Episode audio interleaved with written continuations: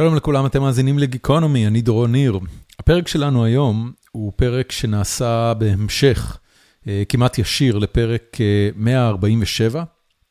הפרק ההוא התפרסם ב-2017, אני גרתי בבאריה, בדיוק עברתי לשם והכרתי את ניר להב דרך פוסט בפייסבוק ונסעתי אליו, הוא גר באזור של אוניברסיטת ברקלי, ונסעתי אליו, נפגשתי איתו ודיברנו ארוכות על התודעה האנושית ועל מה זה בכלל ומה הבעיות שכרוכות בלחקור את זה. זה היה פרק מרתק ומדליק, ואם לא שמעתם אותו, אז אני ממש ממליץ בחום שתעצרו עכשיו ותלכו להאזין לפרק ההוא, פרק 147. פשוט תכתבו גיקונומי 147 בספוטיפיי בכל אפליקציה וזה יעלה. אחרי שתסיימו, זה לא נחוץ להבנה של הפרק הזה, אבל זה בהחלט יעזור וצללנו שם הרבה יותר לעומק לכל הרקע של מהי תודעה ואיך מזהים אותה ומהם הניסויים שמוכיחים את קיומה לאורך ההיסטוריה האנושית. את הפרק הזה התחלנו ישר מהסוף של הפרק ההוא. ניר בחמש שנים שחלפו מאז שהקלטנו את הפרק ההוא, הספיק לסיים את עבודת הדוקטורט שלו ולפרסם מאמר או שניים, שבסופו של דבר מניחים את היסודות לענות על השאלה מהי התודעה, וזה היה פרק מרתק. אני לא אאריך יותר מדי במילים, בסוף הפרק, על פי הנוהל, חפירה אישית שלי, פרק 663, החלק השני של ניר להב, האזנה נעימה.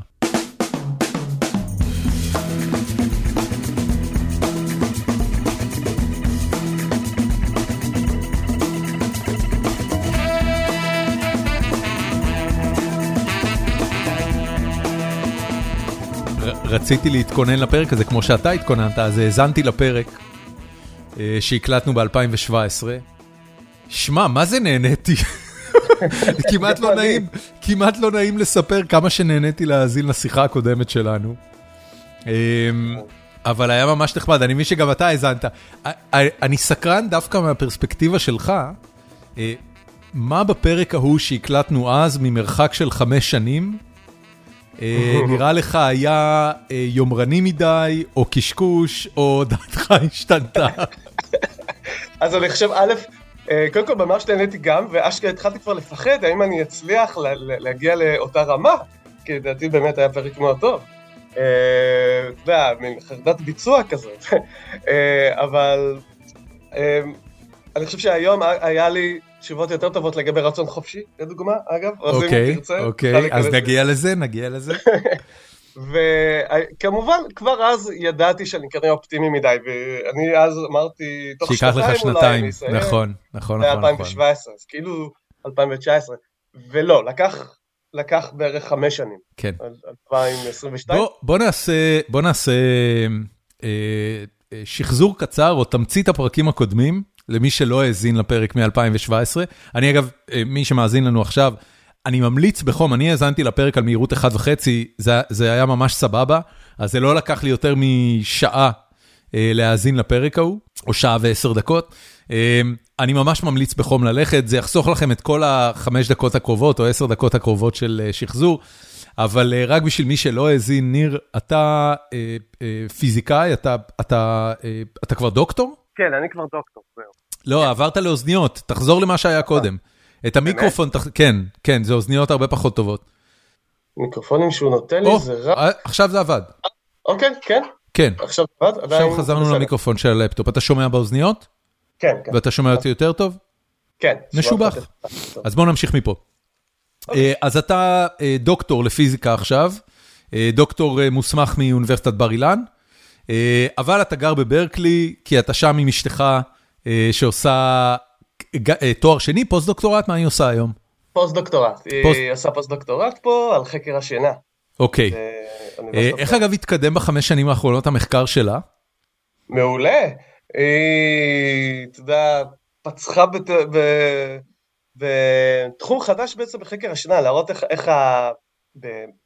איך כשלא ישנים, המוח נדפק בעצם וכל החלק החברתי שלנו נדפק, עד כמה אנחנו... זאת אומרת, ההשפעות השליליות של מחסור בשינה.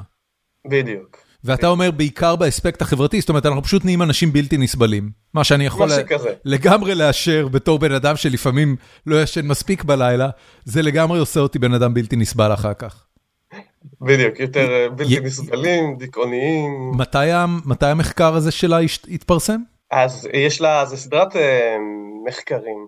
האחרון מהם, אני חושב שעכשיו, ב-2022 אה, פורסם מחקר, למשל, שכשעוברים לשעון קיץ, או חורף, אז כן. מפסידים שעה. נכון. כן, לא, אבל... כשעוברים לשעון קיץ אז מדלגים על שעה, נכון. בדיוק, ואז רואים איך אנשים תורמים פחות כסף, למשל, בכל מיני אתרים של תרומת כספים. גדול. זה מה שקרה. אגב, כל, כל זה הולך להיעלם מן העולם, כי, כי ממשלת ארצות הברית אישרה שאנחנו נעבור לשעון קיץ באופן תמידי החל מעוד שנתיים, אם אני לא טועה. נכון, וזה מעולה, לדעת אתי וכל המומחי השינה, כן. אבל, אבל הם אומרים שצריך לחזור לשעון חורף ולא לשעון קיץ. למה? מסתבר ששעון חורף זה כאילו השעון הפנימי שלנו, הוא בעצם מותאם לפי השמש, ושעון חורף זה השעון האמיתי נקרא לזה, כי זה מותאם שב-12 בצהריים השמש במרכז השמיים, ושעון קיץ זה הזזה של ההתאמה הזאת. נכון, זה הסתה. כאילו יש הזזה. כדי, כדי, כדי שיהיה לנו יותר שעות אור. אה, אור בסוף היום ולאו, ולאו דווקא בתחילת היום. זה, זה בעצם הסיפור של מעבר מחברה חקלאית שצריכה לקום עם מזריחה, לחברה תעשייתית שלא צריכה לקום עם מזריחה ומעדיפה יותר ש... שעות אה, אור במהלך היום. כן, או אפילו זה שיש לנו מנורות ואור uh, בלילה, ולכן... חוסך חשמל, נכון, נכון, נכון. טוב, אבל... אז זה, אשתך. כן. ואתה, לעומת זאת, um, כשאני ואתה נפגשנו בפעם הראשונה ב-2017, אז, אז היית uh, רב פעלים, עבדת על המחקר שלך לנסות לייצר framework פיזיקלי למושג התודעה, ודיברנו בפרק הזה ארוכות על מה זה תודעה ואיך מגדירים את התודעה ואת הקושי העצום שזה כולל. ומצד שני גם התעסקת בהמון דברים אחרים, הנגשת מדע, רוחניות חילונית אם אני לא טועה, היה לך את הפרויקט ההוא. בוא נתחיל דווקא מהעניין של התודעה. כשהאזנתי לפרק שלנו אתמול, אז, אז מאוד שישע אותי העניין שאתה צריך uh, למצוא מתמטיקה לכל העניין הזה. אז... למה זה שישע אותך? זה, ש, זה שישע אותי כי, כי הסברתי את זה גם בפרק, uh, בפרק ההוא. המחשבה שמתמטיקה היא משהו שצריך ממנו כמות, או שצריך ממנו עוד, או שצריך אותו כדי לייצג משהו, פשוט שעשע אותי, זה היה, אתה יודע, כן. אני לא מתמטיקאי, אז אני לא בקיא בפלקסיביליות של המושגים המתמטיים, והעובדה שאתה צריך מתמטיקה כדי לייצג את זה, או חלק מזה, נורא מצא חן בעיניי. כן, אז אתה יודע מה, בוא אני אספר לך משהו. כשהייתי בתואר ראשון, הבנתי מאוד מהר שפיזיקה בסופו של דבר זה מתמטיקה. זאת אומרת, זה השפה שאנחנו מתארים את הטבע זה שפת המתמטיקה. כן. וזה מדהים למה, זה מאוד מוזר גם איך הדבר הזה עובד כל הזמן. אז אני זוכר איך בתואר ראשון מתחילים איזושהי שאלה פיזיקלית, נניח, באיזשהו קורס, שוכחים, ואז כותבים את המתמטיקה המתאימה לזה, שוכחים לגמרי מהשאלה הפיזיקלית, מהטבע, מתחילים לעשות כל מיני קונצים מתמטיים כאלה, כל מיני משחקים מתמטיים כאלה, חצי, שנראים לך חצי כינוס איברים ופתיחת משוואות וכל מיני דברים שיעזרו לך. גם, וכל מיני קירובים ודברים כאלה מוזרים כדי שנצליח לפתור משהו מתמטי. בסופו של דבר מגיעים לתוצאות חדשות, ואז נזכרים להגיד, אוקיי, רגע, מה זה אומר לנו על הטבע, ואז הנה ככה הגענו לתובנות חדשות. ופשוט מדהים אותי כל פעם איך הולכים למעבדה בסוף, בודקים, וכל המשחקים המתמטיים האלה באמת הם, הם מנבאים משהו אמיתי על הטבע. כן, כן, כן. כן למרות כן. ששכחת לגמרי מהפיזיקה, זה הכל היה מתמטיקה טהורה כן. באיזשהו שלב. זה, זה הכוח של המתמטיקה. אה, זה, זה הכוח שלה כ, ככלי. כן. הרבה, הרבה אנשים לא חושבים על מתמטיקה בתור כלי, אבל בעצם מדובר בכלי, מדובר פה ב, בשפה שיש לה חוקים ולוגיקה, שמאפשרת לנו לעשות את כל התעלולים האלה בדרך לתוצאה שאחר כך אפשר באמת לבדוק במעבדה אם היא, אם היא קורית או לא. מבחינתי זה אפילו חצי, זה, זה כמו חצי ניסוי, מתמטיקה. אה, בניסויים אה, אפשר לגלות כל דברים חדשים שלא חשבת עליהם, נכון? אה, לדוגמה, אבל גם במתמטיקה, נניח איינשטיין מפתח את uh, המשוואות שלו לתורת היחסות הכללית שמסבירה את uh, מה זה גרביטציה ופתאום משם נובע כל מיני דברים שהוא לא חשב עליהם בכלל כמו חורים שחורים. הוא לא האמין שחורים שחורים זה דבר אמיתי, הוא חשב שזה סתם איזושהי פיקציה מתמטית מוזרה. זאת, אומרת, הוא חשב שזה תוצר לוואי מגונה של המתמטיקה של כן? תורת היחסות הכללית שלו. בדיוק. ואז גילו אותם. בדיוק, אחרי 40-50 שנה גילו אותם. וואו. אתה מבין? זה, רגע. מרגש. גם, אה, גם הסיבה שבגללה אה, הקלטנו את הפרק הקודם, שזה היה הפוסט שלך על גלים גרביטציוניים, הזמן בין הרגע שהמתמטיקה אה, אה, זיהתה שייתכן והדבר הזה קיים, עד הרגע שבו מצאו דרך למדוד ומדדו ומצאו את הגלים הגרביטציוניים בעולם, היה עשרות שנים. כן, כמעט 100 שנה. מדהים, מדהים, מדהים, מדהים. טוב, אז, אז בוא נדבר על, על, על ה-200 גרם מתמטיקה שהוספת כדי uh, לזהות את התודעה ובעצם את התוכן של המאמר שלך. Um, אתה, אתה באת לתאר את התודעה. נכון. מה עשית מאותו רגע, בחמש שנים האחרונות? קודם כל בוא נזכיר רגע למה זה תודעה, כי זה, אתה יודע, זו השאלה הראשונה שכולם שואלים, וזו שאלה טובה באמת, זה ממש כן. מאוד קשה להגדיר. מהדברים האלה, שזה נראה לנו מאוד ברור, אינטואיטיבית, אבל אז כשמנסים להגדיר את זה, זה מאוד קשה. אמ, אז, אז ההגדרה הקנונית, נקרא לזה, בתחום של חקר התודעה וקוגניציה, אה, באנגלית זה נשמע יותר טוב. באנגלית זה... תגיד את זה באנגלית. איך? What is it like? אוקיי. Okay. כן, יש תשובה לשאלה what is it like. בעברית אפשר אולי להגיד, יש תשובה לשאלה איך זה. איך זה להרגיש, איך זה לחוות. איך רגע, זה... אבל, אבל what, what is it like, כן. uh, שמתבסס על, על likeness, על, על דמיון. likeness זה בעצם, כשאתה אומר על משהו what is it like, אתה בעצם אומר, אני רוצה uh, להציע לך חוויה שאתה כנראה מכיר כדי לדמות חוויה שאתה עדיין לא מכיר. למשל, איך זה לאכול לובסטר? It's like chicken, taste like chicken. זה מה, ש... זה מה שאומרים לנו. יש לזה טעם של עוף. אז, אז פה הכוונה היא יותר, what is it like, הכוונה היא, מה זה בשבילך, כן? Uh, what is it like to eat an apple? מה זה, כן, אז מה זה, האם יש לך משהו שזה כמו לאכול תפוח, כן? זה הכוונה. אוקיי. Okay. האם יש לך משהו שזה, אה, אה, שזה כמו להרגיש שמחה, נניח, אתה מבין? אני אתן לך דוגמה למה הכוונה. נניח כשאנחנו תחת הרדמה, כן. או אנחנו ישנים שינה עמוקה בלי חלומות, אז אין לנו תודעה. אנחנו לא מרגישים כלום. אין לנו איך זה, אה, אנחנו לא יכולים להגיד, אם ישאלו אותך, רגע, אז איך זה להרגיש להיות ישן? תגיד, לא יודע, אני נרדמתי ופתאום התעוררתי, לא היה שום דבר באמצע. אין לך שום דבר, אין לך שום תשובה ל-what is it like, אין לך שום תשובה לאיך זה היה, כן? אז זה הכוונה פה בעצם. אבל כשאתה ער, אבל אז אתה יכול לתאר. האם, אה, האם אנחנו לא יכולים להגיד על משהו שהוא כמו שינה עמוקה? זאת אומרת, אני, אני, כן, אני כן זוכר סיטואציות שבהן אנשים תיארו משהו כמו שינה עמוקה. יכול להיות שהם מתכוונים לזה כמו ההתעוררות משינה עמוקה, הם לא מתכוונים לשינה העמוקה עצמה, כי את השינה העמוקה עצמה הם לא חווים, אבל אה, אוקיי, אה, איך הביטוי הזה, what is it like, למה הדבר דומה? אפשר להגיד את זה בעברית? זה תיאור טוב? לא, לא, אני לא חושב, כי זה לא בדיוק על דמיון, זה יותר על מה זה בשבילך. אוקיי. אה, כן, לכן זה קשה קצת לתרגם את זה לעברית. נכון, באופן שאתה מתאר את זה במיוחד. אבל איך הדבר הזה עוזר לנו, זאת אומרת, למה זה ההגדרה הקנונית של מושג התודעה? אה, כי אפשר לנסות לחשוב איך להגדיר, ואז אתה יכול להגיד, רגע, מה זה תודעה? זה זה שאני חווה, למשל. אני חווה את היום-יום, אני חווה אה, אה, מה, אה, מה שאני רואה, אני חווה רגשות, מחשבות. אבל אז, כשחושבים על זה לרגע, אומרים, רגע, אבל אתה משתמש בו במילה חוויה. אני חווה, נכון? מה זה חווה? מה זה חוויה? עכשיו צריך להגדיר את זה. כן. אז אתה מבין? ואז יש פה איזה בעיה, רגע. אה, אז אז המילה חוויה היא גם מילה טעונה, אז מה, מה זה? אתה יודע על מה אני חשבתי בעקבות ההאזנה לפרק אתמול?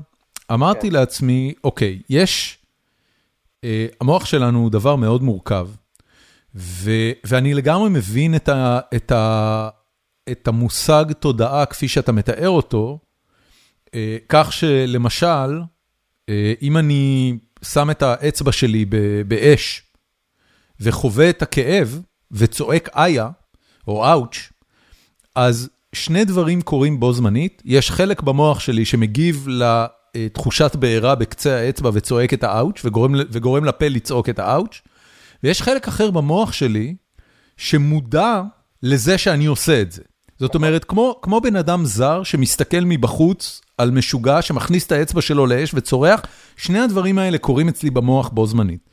ואז חשבתי על זה, שזה בעצם קצת כמו ראייה תלת-ממדית. כל אחת מהעיניים שלנו בנפרד יכולה רק לחוות אה, אה, תפיסה דו-ממדית של העולם, אבל הסינתזה של שתיהן פלוס המוח שיודע לאבד את התמונה משתיהן, נותן לנו תפיסה תלת-ממדית. ויכול להיות שהתודעה היא התלת-ממדיות של החוויה האנושית. אהבתי. אה, אז בוא נפרק רגע את מה שאתה אומר. יש בכמה, נגעת בכמה דברים חשובים. דבר ראשון, אפשר לחלק את התודעה לסוגים, אולי אפילו משהו היררכי כזה. יש את הבסיס, הדבר הכי בסיסי בתודעה, זה באמת את היכולת הזאת לחוש, לחוש את העולם עם החושים שלנו. נכון. אה, אחר כך זה גם להרגיש, כן, להרגיש רגשות, כמו כעס, שמחה, עצב. אה, עכשיו, חוץ מכל אלה, יש לנו גם יכולת אה, לחשוב, אנחנו יכולים לחשוב, אנחנו שומעים את עצמנו חושבים, אז זה גם חוויה, זה גם חלק מהתודעה שלנו. ומעל כל אלה יש פתאום עוד שכבה, יותר מפותחת, אני חושב, וזה המודעות העצמית. שזה מה שהתכוונת, שאנחנו יכולים להסתכל כאילו מהצד או מלמעלה. נכון. נכון, נכון, נכון. אני עכשיו... מודעות אה, עצמית, זה בדיוק זה. מודעות עצמית. עכשיו, שים לב שתינוקות, סביר להניח, אנחנו לא, לא יכולים לשאול אותם, אבל אה, נשמע סביר להניח שמצד אחד יש להם תודעה בסיסית. כי אתה יודע, הם רעבים, הם מתחילים לבכות, והם יכולים לחייך. סביר להניח שהם מרגישים שם דברים, כן? אז יש להם תודעה בסיסית. אבל באותו נשימה גם סביר להניח שאין להם עדיין את היכולת הקוגניטיבית לעשות, אה, להסתכל מלמעלה ולהגיד כזה, אני עכשיו בוכה כי רעב לי. לא, הוא פשוט, הוא מרגיש רעב ובוכה, כן? אז, אה, אז לא חייב שיהיה, שהם ילכו ביחד. לכן אה, יש פה שני רמות שונות של תודעה, okay. אוקיי. והן יכולות להיות מנותקות. לא okay. אוקיי, חייב שיהיה okay. אוקיי. שניהם. כן? אני, אני אחזור למאמר שלך. אה, אז, אז הגדרנו מה, מהי בכלל התודעה האנושית, איך עכשיו לוקחים את הדבר הזה ובונים מודל מתמטי איתו? אז קודם כל השאלה היא, קודם כל צריך להבהיר מה הבעיה. למה צריך כאן, יש פה משהו מאוד מסתורי עם תודעה. זה לא רק סתם, אה, זה, לא, זה לא רק לבנות מודל, בוא נאמר ככה, יש את הפילוסוף דיוויד צ'למרס, והוא הגדיר, הוא אמר, יש שתי בעיות, יש את הבעיה הקלה ואת הבעיה הקשה של כן. התודעה. יפה, מה זה הבעיה הקלה? הבעיה הקלה זה באמת לבנות מין מודל איך המוח עובד, איך הוא אה, מאחד את כל המידע ביחד כדי אה, ליצור אה, אה, תודעה, נקרא לזה. יותר כמו איך המוח עובד, כן? עכשיו, ברור שזו בעיה מאוד קשה, אבל יחסית לבעיה הקשה היא קלה מאוד, כן? אוקיי. Okay. יש, יש גם בעיה קשה שהיא מאוד מאוד מסתורית, עד כדי כך שכמעט אף אחד לא יודע מה לעשות איתה ולא מתייחסים אליה. וזה מה שניסיתי לפתור. אוקיי. Okay. אז מה זה הדבר המסתורי הזה, הבעיה הקשה? זו השאלה, אה, איך בכלל יכול להיות שהמוח עושה את החוויה המודעת? נראה שחוויה מודעת היא משהו שהוא מנותק מהפיזיקה, מנותק מסיבתיות, פשוט מנותק, לא, לא קשור לחומר, ואז לא ברור מה זה, ואיך המוח יכול לייצר את זה. עכשיו זה נשמע מאוד מוזר, אני מניח, אז אני צריך להסביר למה אני מתכוון. כן. אז ככה, כן. תחשוב על זה, נניח אני מראה לך תפוח. אתה אומר, כן, אוקיי, אני רואה תפוח. עכשיו, מה קורה במוח? אז אנחנו יודעים היום כבר ל- ל- להסביר אה, די יפה, אה, שבכל מערכת קוגניטיבית, כמו המוח שלנו, יש קלט, התפוח הזה. אנחנו, קודם כל זה מקודד למערכת העצבית שלנו, כי המוח לא באמת רואה, לא באמת שומע, הוא אי שם מנותק בתוך הגולגולת, יושב לו בחושך, נכון? כן. כל מה שהוא מקבל זה רק אותות חשמליים.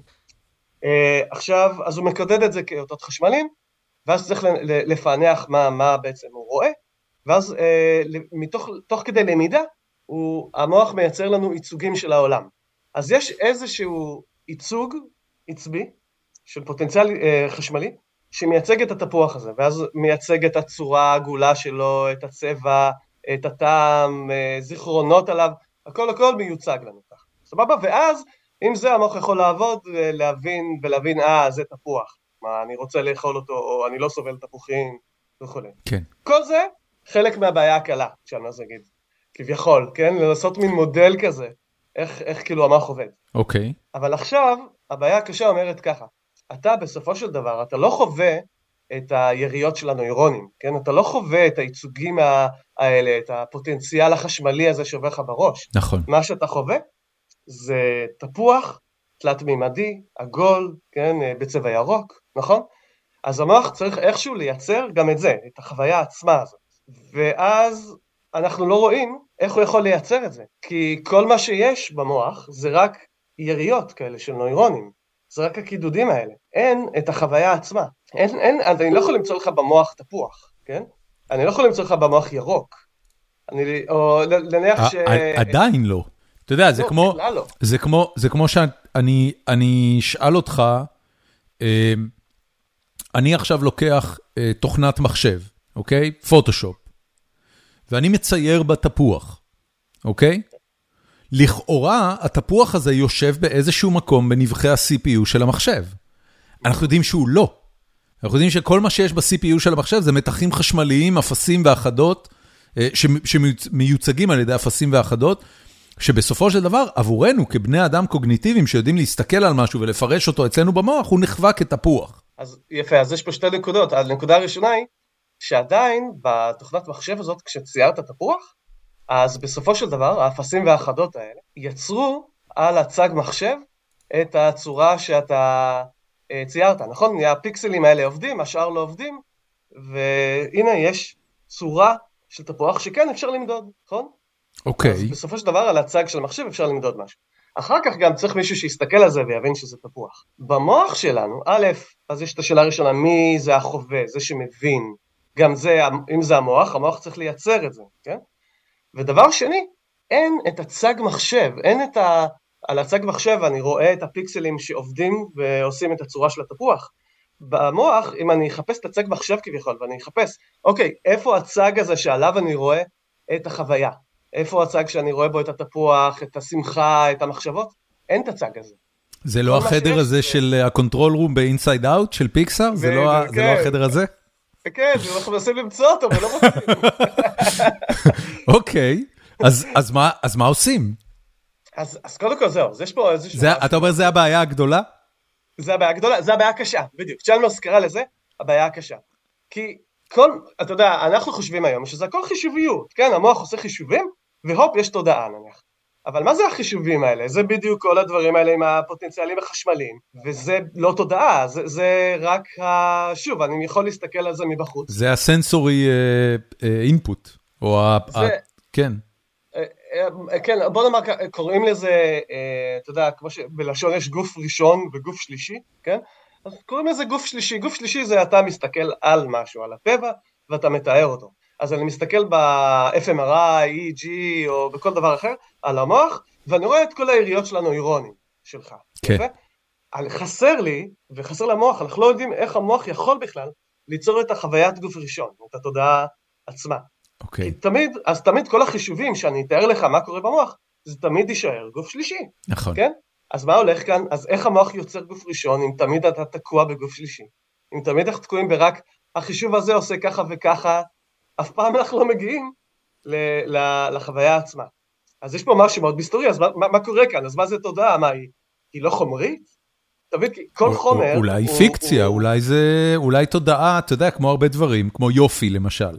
אנחנו לא יודעים להגיד מהו יופי, אנחנו יודעים שהוא קיים, ואנחנו לאט לאט מגלים, ככל שעובר הזמן ומתרבות אה, סטטיסטיקות ובדיקות, שהמילה יופי היא בעצם איזשהו סט של פרמטרים מתמטיים שאנחנו מתרגמים אותו כיופי. נכון, אבל התרגום הזה ליופי זה בדיוק החלק מהתודעה. נכון, שוב, יש פה איזושהי חוויה מודעת של יופי, ואז אנחנו שוב מגיעים לאותה בעיה של מה זה תודעה, ואז לפי זה להגדיר מה זה יופי, נכון? כן. יופי זה בסך הכל עוד חוויה של התודעה. כן. אז, אז בסך הכל מגיע שוב לאותה שאלה מה זה תודעה. אוקיי. גם השאלה מה זה יופי. אז לא, לא יצאנו מזה. עכשיו, זה לא אשליה, כי הנה, אתה חווה אותי, שומע, אתה שומע אותי, וכל המאזינים עכשיו שומעים אותי, נכון? נכון. החוויה של השמיעה הזאת היא אמיתית, היא קורית אצלם בראש, כן? זה משהו אמיתי, זה לא אשליה. מזה אנחנו מתחילים, הדבר היחיד שאני יודע זה שאני חווה. אני חווה אותך עכשיו, אני חווה את המחשבות שלי, על זה אני יכול להיות בטוח. כל השאר, אני לא יודע, אתה יודע, אולי אני, דקארט כבר אמר לפני 300-400 שנה, אולי כל מה שאני רואה זה אשליה, זה חלום. כן, פיקציה. הדבר היחיד שאני כן יודע, זה שאני חווה. אני כן חווה, כמו שבחלום אני יודע שאני חווה את החלום, גם עכשיו אני יודע שאני חווה, זה לא אשליה. אז, אז החוויה זה הדבר הראשוני שאנחנו מתחילים, הוא אמיתי, ועכשיו זה מוזר כי אנחנו לא רואים איך המוח שלנו ייצור את הדבר הזה שאמור להיות הדבר הכי בסיסי, כן, הכי אמיתי שלנו, ולא ברור איך הוא בא. תמצית קיומנו. מאיפה? תמצית קיומנו, איפה, אז איפה התמצית הזאת, איך אני לא מצליח למדוד את זה באופן פיזיקלי, מה, מה, מה, מה הולך פה? אתה יודע, כשאני רוצ, אם אני רוצה לראות אלקטרון, אני צריך מכשור מתאים, ואני אראה את זה. זה מה שנקרא, שוב, גוף שלישי, זה מדיד, זה ציבורי, כולם עם המכשור המתאים יכולים לראות. תודה, היא לא כזאת. נכון. רק אתה חווה אותה, וכל נכון. השאר לא יכולים אה, לחוות אותה, אלא רק את הנוירונים היורים. עכשיו, אם אתה רוצה, אתה יודע, אה, יש פה, אפשר להתווכח. אני לא רוצה להתווכח, אני רוצה לשמוע מה עשית. אה, כן, אתה רוצה ממש, אה? זה לא, זה, אני לא יודע אם אתה מבין, אבל אני פה בסוג של קליפהנגר, אני ממש במתח. מה קרה בחמש שנים האחרונות? אני אוהב לבנות את המתח כדי להבהיר עד כמה זה מסתורי, אתה מבין? זה באמת מאוד מסתורי. בעיה חמורה. טוב, סבבה, אז בואו נעבור ל... אז בואו נעבור לפתרון. אני, אני, אני מכיר, בגלל כל השנים האלה של uh, הרצאות ודברים, איזה, uh, לאנשים יש כל מיני, אתה יודע, שאלות על זה, או השגות, כן? אז אני כבר בראשי יודע מה אנשים היו שואלים אותי עוד עכשיו, ולהגיד, לנסות להתווכח על זה. כן. להגיד, לא, לא, אתה לא מבין, זה בסך הכל... נניח אה, הפצעה, משהו שהזכרנו גם נכון, בפרק הקודם. נכון. אה, הדברים עובדים ביחד ונוצר משהו חדש. כן, כמו בפרק הקודם, הזכרנו את המים. נכון. אה, שני אה, מימדים וחמצן, יוצרים פתאום משהו חדש שלא היה קודם, עם תכונות חדשות, כן. פיזיקליות שיתנו מים. אותו דבר, אז אולי יש הפצעה במוח, כל הנוירונים עובדים, ובום, יש לך תודעה מההפצעה. אבל זה לא יעבוד גם, כי גם ההפצעה הזאת, זה בסך הכל משהו כזה דינמי, אה, שאפשר למדוד מבחוץ, גוף שלישי כזה.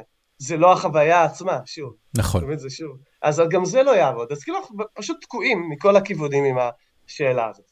אז עכשיו, אחרי הקליפ הזה, אז עכשיו אני יכול להגיד לך מה קרה. אוקיי. בחמש שנים האלה. קודם כל, אה, אני בכלל ניסיתי להגיד שאני אשתמש בתורת הכאוס, נכון. כדי לפתור את הבעיה, את, מה זה תודעה. לא לקחתי בחשבון שתורת הכאוס, מה שהיא תיתן לי זה איזושהי הפצעה מאוד מתוחכמת. אוקיי. Okay. שזה מגניב, וזה באמת יכול לפתור אה, בעיה מאוד אה, יפה של איך לאחד הרבה מידע, הרבה קלטים, לכדי חוויה אחת גדולה. אז, אז זה יכול לעבור, לעזור בזה.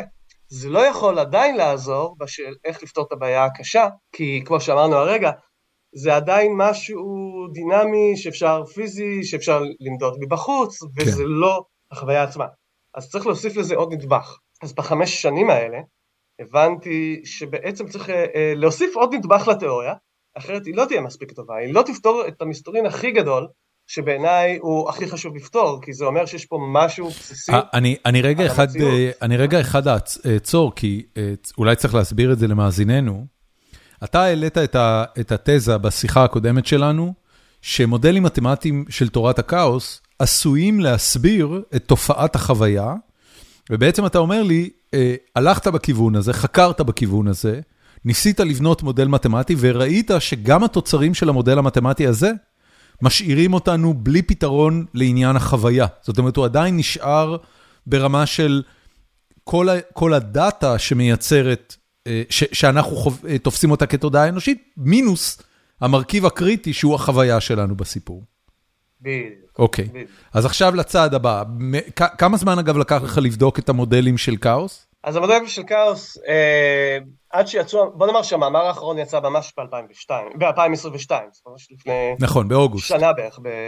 לא, לא, זה, זה, עוד, זה כבר התשובה על הבעיה הקשה. אוקיי. אבל לפני זה היה לי בפברואר 2022 על, על הכאוס, תורת הכאוס, אה, אבל עוד, עוד כבר, עוד ב-2020 הבנתי שזה לא מספיק טוב. שיש אוקיי. יש כאן, אתה יודע, זה, זה לא יכול באמת להיות פתרון מלא. אוקיי. למסתורין הגדול הזה. אה, ואז בזכות הקורונה, האמת, הקורונה באה לי מה זה בטוב. כאילו, אני יודע שזה לא הדבר הכי פוליטי. לא, לא, זה בסדר, זה בא להרבה אנשים בטוב, גם לי. כן. זה יפה, אתה מבין, כן. אה, אה, בזכות גם זה שהיינו פה בברקלי, לא היה לנו את כל הלחץ הזה שהיה בארץ של לא לצאת מהבתים, כן? לא היה כאן כאלה... קרפיוס כאלה. כן, לא, לא דרמטי מדי. אגב, אני היום חי באוסטין, טקסס, אז אני יכול להגיד לך שפה העסק היה סופר צ'יל בהשוואה לקליפורניה, קליפורניה קצת השתגעו ביחס לטקסס. אבל לא משנה, בוא נחזור לעניין, אני כן. כולי בטח אוקיי, פה. יפה. אז אז זה קרה, אז באמת לקחתי המון קורסים כזה בזום על uh, קוגניציה דברים והתגבש כל, כל העניין. הבנתי שאנחנו צריכים להשתמש בעוד uh, תחום אחר של הפיזיקה. לפיזיקה יש כזה עוד שפן בכובע להציע כדי לפתור את זה. לא הכל בפיזיקה זה על חומר, כן? אוקיי. Okay. כי אם אנחנו, אם אנחנו מדברים על חומר, מטריאליזם מה שנקרא, תמיד נהיה תקועים. אוקיי. Okay. תמיד יהיה את הבעיה שזה לא, לא החוויה עצמה. צריך משהו אחר. והפיזיקה יודעת להציע משהו כזה, וזה עקרון היחסיות. אוקיי. Okay. זה בעצם העניין, אה, ובשביל זה צריך להבין מה זה. זה הבסיס לתורת היחסות, למשל. עקרון היחסיות זה הבסיס שבעזרתו גלילאו כבר לפני 400 שנה הבין על אה, שיש דברים יחסיים בטבע, ואיינשטיין בתחילת המאה ה-20 הבין ומפתח את תורת היחסות הפרטית והכללית. אז עכשיו אני לוקח את אותו עיקרון, אותו בסיס, ומשתמש בו להסביר קוגניציה, ולהסביר בעצם, בעזרת פיזיקה, מה זה תודעה. אוקיי. Okay. איך, איך, איך נוצר הדבר המוזר הזה, שנראה כל כך לא פיזיקלי כביכול, כל כך okay. כן. לא חומרי. אה, אז בשביל זה צריך אה, רגע לצלול, מה זה בכלל יחסיות. אוקיי. אוקיי, סבבה. אז נניח, אה, אתה יודע, הדוגמה הראשונה, ניסיתי לחשוב איזה דוגמאות אפשר לתת כאן. הדבר הראשון שחשבתי עליו זה הרחוב סומסום. מצוין. זה מאבות המזון הרוחניים של כולנו. בדיוק, בדיוק, נכון. עכשיו ברחוב סומסום היה את הילד הזה שרצה להיות שם, אבל הוא תמיד היה כאן. נכון אתה זוכר את זה? בטח. אז הוא בא לאנשים, אמר להם, נו, הגעתי לשם סוף סוף? אמרו לי, לא, אתה כאן, כן? וזה בדיוק, זה בדיוק אה, אה, דוגמה ליחסיות כזאת, שהשאלה היא מה זה כאן לעומת שם, אין פה תשובה אבסולוטית, כן? יש, יש פה, אה, זה יחסי לצופה, למי שמודד. ומי שמודד תמיד יגדיר כאן זה איפה שאני, נכון? כן? אין פה, אז, אז, אז זה הרעיון של מה זה היחסיות, זה אומר שאין אמת מוחלטת אבסולוטית, במקום זה יש אמת שהיא יחסית לצופה. Okay. אמת אוקיי. שהצופה קובע. אוקיי. Okay. עכשיו זה עדיין פיזיקה, אוקיי, עכשיו אנחנו יכולים לקחת את זה לפיזיקה, מסתבר... איפה אגב משתמשים בזה בתורת היחסות? זהו, מסתבר שיש הרבה תופעות בטבע שהן יחסיות. עוד לפני תורת היחסות, גלילאו הבין שמהירות, מהירות קבועה, זה תופעה שהיא יחס, יחסית או יחסותית. אז מהירות קבועה היא כזאת. Uh, עכשיו האמת כולנו מכירים את זה, אם נחשוב על זה רגע. Uh, אם אנחנו נוסעים באיזה רכבת או אפילו במטוס, ככה שאין הרבה, נניח אין הרבה רעידות וכאלה, אנחנו במהירות יחסית קבועה. אז מבחינתנו, אנחנו עומדים במקום, אנחנו לא זזים. נכון. כל העולם הוא זה שזז אחורה. נכון. אנחנו מרגישים שאנחנו במקום. עכשיו זה לא רק תחושה פנימית, זה נכון גם פיזיקלית. אם ננסה לעשות ניסויים פיזיקליים ממש, נגלה שאין הבדל, שאנחנו באמת כאילו, אנחנו במנוחה. אין הבדל בין זה שאנחנו נעים במהירות קבועה לבין מנוחה.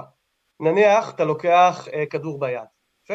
אתה זורק אותו, גם אם אתה זז במהירות קבועה הוא עדיין ינחת לך חזרה ביד, בגלל שיש התמדה נכון. של הכדור אה, באוויר, אז הוא יחזור לך ליד. אז מבחינתך, אתה כאילו נח, נכון? הנה, יצא לך בדיוק מה שיוצא אם אתה היית נח. וככה בעצם גלילאו הבין, כל הניסויים שתעשה יראו לך שאתה תמיד במנוחה.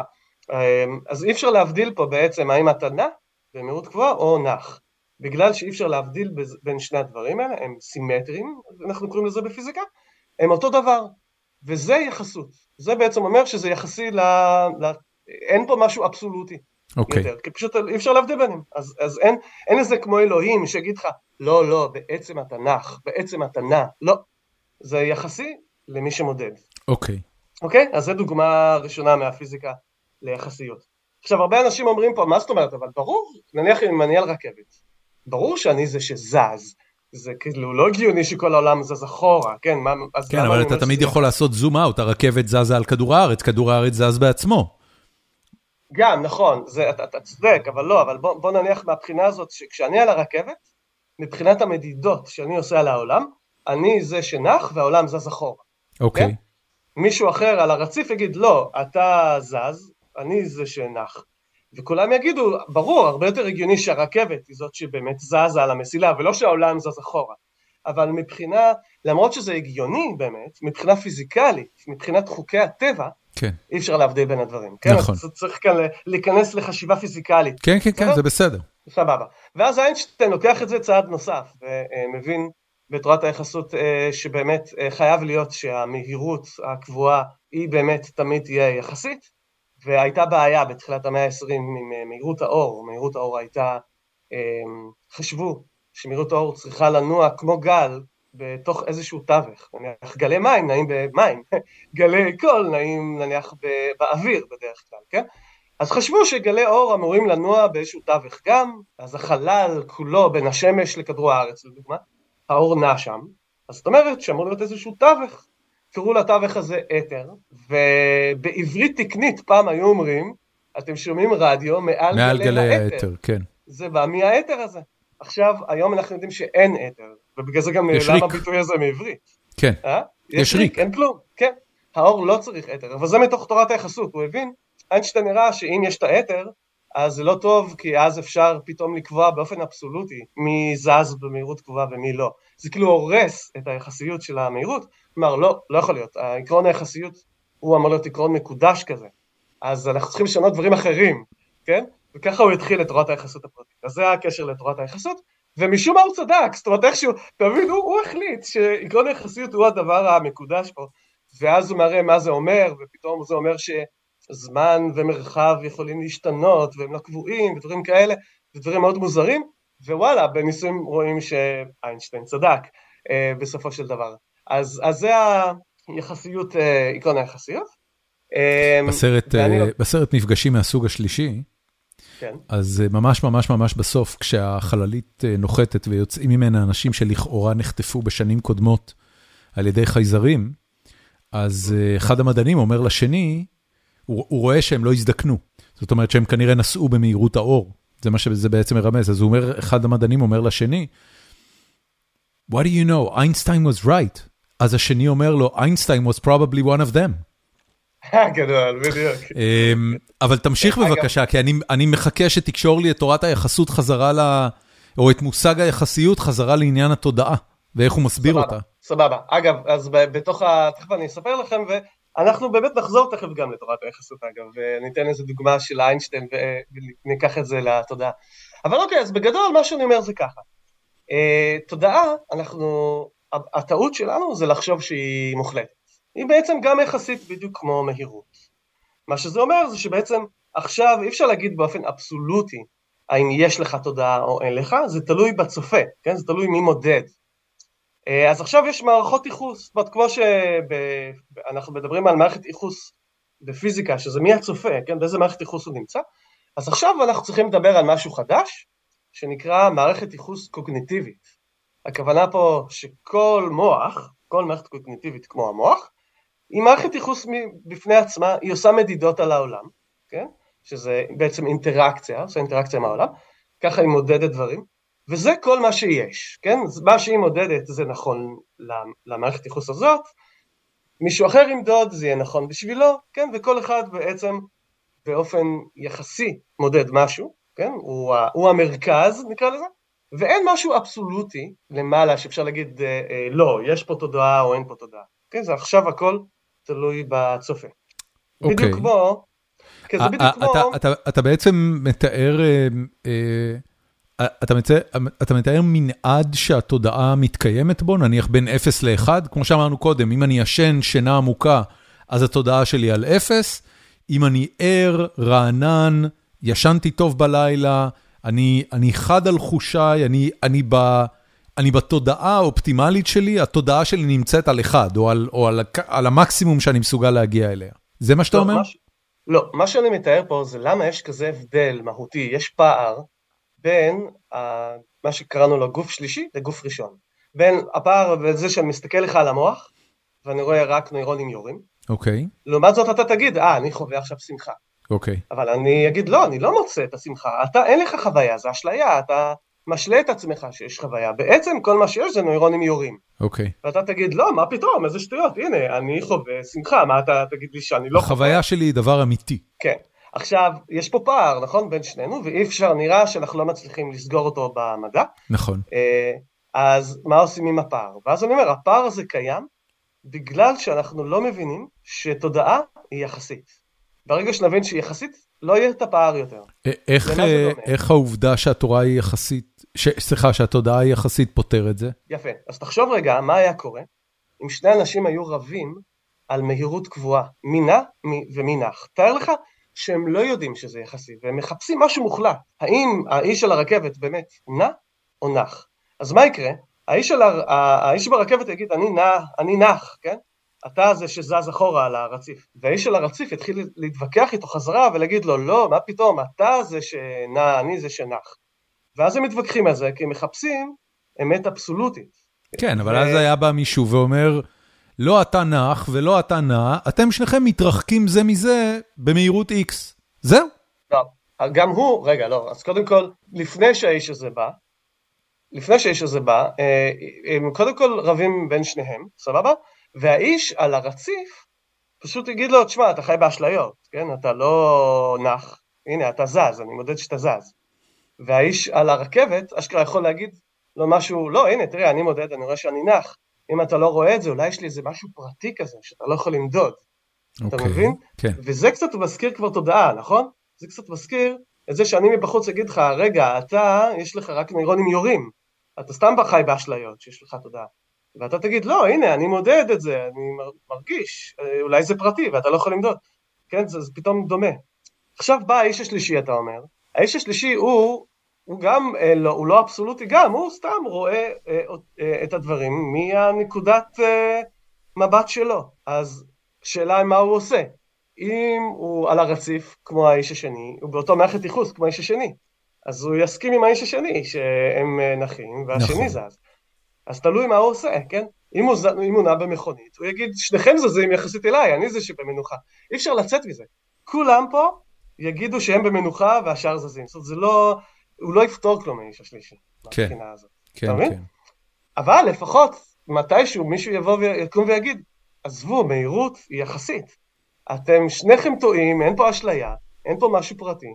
סך הכל מהירות היא יחסית. זה בדיוק מה שאני עושה עם תודעה, אני אומר, אין פה אשליה, תודעה היא לא אשליה, תודעה היא לא פרטית, היא בסך הכל יחסית. זה יחסי. כשאתה מודד, אז מהמערכת ייחוס שלך, יש לך תודעה. כשאני מודד מבחוץ את המוח שלך, אני לא נמצא במערכת ייחוס שלך יותר, אני במערכת ייחוס שלי. ולכן אני לא מודד את התודעה שלך. אני לא יכול למדוד את זה. מה זה אומר על ה... אוקיי. מערכת הייחוס שתיארת קודם לגבי שני אנשים שנוסעים אה, זה מזה ברכבת, היא מערכת ייחוס מבוססת מיקום. זאת אומרת, אני איתך על הרציף, ולכן אתה אומר שאני במערכת הייחוס שלך, ובעינינו, אותו בן אדם על הרכבת מתרחק. נכון. ולדבר הזה יש מקום גיאוגרפי, זאת אומרת, יש קואורדינטות במרחב, ויש את, את העובדה ששנינו עומדים על אובייקט ש, אה, שמכונה רציף שלא זז, ושנינו, הרגליים שלנו עומדות על האובייקט הזה. באנלוגיה למושג התודעה שלך, מה המשמעות של להיות במערכת הייחוס איתך? יפה. אז האנלוגיה פה, זה לא אנלוגיה, זה פשוט, במקרה שלנו, זה, אנחנו מדברים על מערכת קוגניטיבית. אז כאן מה שצריך לדבר זה הדינמיקה, או המשוואות שמתארות את המערכת הקוגניטיבית. אז אתה, יש לך מערכת קוגניטיבית אחת עם דינמיקה סוג אחד. המערכת הזאת, אגב, יוצרת כל מיני מצבים, כן? כל מיני אה, ייצוגים על העולם, ואנחנו יכולים לתאר את זה ממש במין מרחב מצבים כזה. אם אתה רוצה איזשהו מרחב, אז גם פה אפשר לתאר מרחב של כל הייצוגים שלך, שאתה יכול לתאר, שאתה יכול לייצר עם המוח. אני זה מערכת קוגניטיבית אחרת. לה יש מערכת משוואות אחרת, דינמיקה אחרת. היא מייצרת מערכת אה, מרחב ייצוגים אחר, כן? ולכן כל אחד מאיתנו נמצא במערכת ייחוס קוגניטיבית אחרת. אתה, אתה, אתה בעצם אומר, אה, אה, בחוויה הזאת של רכבת מתרחקת, אני ואתה יכולים לעמוד על אותו רציף, אבל במערכת המכונה תודעה, אני לעולם לא אוכל להיות בתוך התודעה שלך, ואתה לעולם לא תוכל להיות בתודעה, בתודעה שלי. אין רציף משותף. אז דווקא יש, לא כרגע. כרגע באמת אין מצב, אני לא יכול להיות בתודעה שלך. כי אני לא יכול לשנות את המערכת, את המוח שלי בעצם, שהוא יהיה עם אותה דינמיקה וייצוגים כמו המוח שלך. נכון. אבל, לפי חלק מעקרון היחסיות, מה שהוא אומר בעצם, זה שאפשר לעבור, יש טרנספורמציה, אפשר לעבור בין מערכת ייחוס אחת לאחרת. זה בסך הכל כאילו נקודות מבט שונות על העולם, אם תרצה. ואז זה בסך הכל לעבור מנקודת מבט אחת לנקודת מבט אחרת. אז זה נכון גם לגבי מערכות ייחוס קוגניטיביות. אני יכול לעבור למערכת שלך, רק שבשביל זה צריך טכנולוגיה עתיד, עתידית כזאת. בוא נניח שבעתיד יש לנו מין מכשיר פלאי, okay. שאני אוקיי. שם על המוח שלך, okay, אוקיי, הוא okay. אוקיי. קורא לך בדיוק את הדינמיקה. רגע, אני, אני, אני רגע אעצור, גם דיברנו על זה בפרק הקודם. אתה, אתה בעצם אומר לי את הדבר הבא, תראה, אני הייתי אה, אה, על הר האברסט, נניח, וראיתי ממנו את הנוף. צילמתי אותו במצלמה, ועכשיו אני שם לך במשקפי VR את הצילום שלי, ואתה יכול להסתכל מסביב כאילו אתה עומד על ראש האברסט. זה לא, אה, זו לא אותה חוויה, אבל זה מתחיל להיות דומה. Okay. זאת אומרת, עשינו צעד לכיוון דומה. אתה אומר, אה, טכנולוגיה עתידית, שמסוגלת לא רק להעביר לי אה, במציאות מדומה ב-VR את, התחו, את, ה, את, ה, את מה, מה יראו עיניי בראש האברסט, אלא יצליחו להעביר לי את מלוא החוויה, גם את הריח, גם את התחושה של האוויר הנושב, גם את, ה, אה, את הנוף אה, אה, ברמה, ברמה האופטית, אה, אה, ויזיבילית. אם אני אצליח לייצר דבר כזה, אז אני ואתה פתאום כן יכולים לעמוד על אותו רציף, כי התודעה שלי והתודעה שלך יהיו באותו מקום. לא בדיוק. מה שצריך להעביר כאן זה לא אה, מה אתה חווה, אה, אלא את ה... איך המוח שלך עובד, כדי שהמוח שלי יעבוד בדיוק כמו שלך. אתה מבין, המכונה הזאת שאני תיארתי, היא עושה שני דברים. הדבר הראשון, היא מבינה איך המוח שלך עובד, מה המשוואות שמתארות את הייצוגים, איך אתה מייצר אותם ו... ואיך הם עובדים, איך הם משתנים עם הזמן. אתה אומר, לא, לא מספיקה החוויה המקומית, אלא צריך גם את כל ההיסטוריה של החוויה, כדי שיהיה לנו גם את כל האסוציאציות וכולי. כן, כן. ואז... זה בעיה מאוד גדולה. כן, a big problem. אז מה עושים? זה לא... אבל רגע, המכונה לא עוצרת בזה. עכשיו אני לוקח את המכונה הזאת, שם עליי, ועכשיו היא יודעת לעשות את הטרנספורמציה הנכונה, לשנות את הדינמיקה של המוח שלי, שתהיה כמו הדינמיקה של המוח שלך. אתה מבין, פתאום הייצוגים שירוצו לי במוח, יהיו הייצוגים שלך יש, הייצוגים הנוירונליים שלך יש. אתה מבין, פתאום הם ישתנו כמו שאצלך הם משתנים. בעצם איפשהו המכונה הזאת עושה את הטרנספורמציה ככה שאני הופך להיות דורון ניר, כן? אני פתאום אגיד, אה, אני דורון, אתה מבין? כן? ואז אני באמת אהיה במערכת הייחוס שלך. אז אני באמת יחווה את החוויות אה, שאתה חווה. אוקיי. Okay. אז יש פה שני, שני, אתה מבין? אז יש פה כאילו שני... 아, עכשיו אני, אני, אני רק אשאל, איך, מה, מה, שאתה, מה שאתה בעצם אומר, זה א', התודעה האנושית היא יחסית. ולכן צריך לפתור אותה כמו ש... או, או למדוד אותה, או לנסות להגיע לאיזשהו אה, אה, פתרון שיוכיח את קיומה, או איך היא עובדת, באמצעות פתרונות שהשתמשנו בהם לתורת היחסות הכללית והפרטית בעבר. מצוין, קיבלתי את, את האנלוגיה. הלוא מה שאתה מתאר הוא על סף הבלתי אפשרי. אתה בעצם אומר, אני, אני צריך, ל, או, או שהוא למעשה בלתי אפשרי, אני צריך לפתח מכונה שגם אה, יהיה לה את כל האינפורמציה של התודעה שלי משחר אה, קיומה, מיום שנוצרה, וגם תדע לסמלץ את התודעה מאותו רגע ואילך, בצורה שהחוויה האנושית שלי והחוויה האנושה, האנושית שלך תהפוך להיות אותו דבר. אני חושב שזה פחות מסובך דווקא ממה שאתה מתאר. Uh, בסך הכל אנחנו לוקחים uh, מערכת, אתה יודע, בפיזיקה לוקחים מערכת וכותבים את המשוואות שמתארות אותה. ואז, ואז אם, ברגע שיש לך את המשוואות, בגלל שהכל דטרמיניסטי, אתה צריך רק לדעת אה, תנאי ההתחלה, אתה שם את תנאי ההתחלה ומתחיל לראות בעצם מה יוצא. Okay. אוקיי. עכשיו, יכול להיות מאוד בעיה בתורת הכאוס, למשל יש בעיה שאי אפשר באמת לדעת בדיוק את תנאי ההתחלה ותמיד יהיה דברים שאתה לא יודע ולכן תמיד אתה, אתה לא באמת תוכל אה, אה, בדיוק לחזות מה קורה. אוקיי. אבל עדיין, בגדול, קירוב, בקירוב, יש קירוב מספיק בקירוב. טוב. כן, אנחנו צריכים להבין מה המשוואות שמתארות את פעילות המוח. אני מניח שהמשוואות האלה יהיו נכונות לכולם, כי יש לנו את אותה מערכת ביולוגית בגדול, אה, ואז רק צריך יותר להתאים עכשיו את המשוואות ספציפית למוח שלך, למשל, וספציפית למוח שלי, וצריך איזשהו מכשור עתידני מספיק שאשכרה יכול לעקוב אחרי מה קורה כרגע במוח שלך, כדי להתאים את זה למשוואות. אוקיי. Okay. ואז כבר, הנה, יש לנו את ה... אני כבר אני אוכל לתאר את מערכת המשוואות של הדינמיקה, מה קורה אצלך במוח, איך הייצוגים אצלך עובדים, כן? ואז גם אני אוכל בגדול לחזות מה אתה תעשה. בגדול, לא במדויק, כי זה כאוטי כנראה, אבל בגדול. אמ, זה המאמר שלך? לא, זה רק, אה, זה, בוא נאמר, בסוף המאמר אמרתי, אה, הנה חיזוי קטן, חיזוי שאי אפשר לעשות כרגע, אבל כבר משהו, אתה יודע, איזשהו חיזוי עתידני כזה.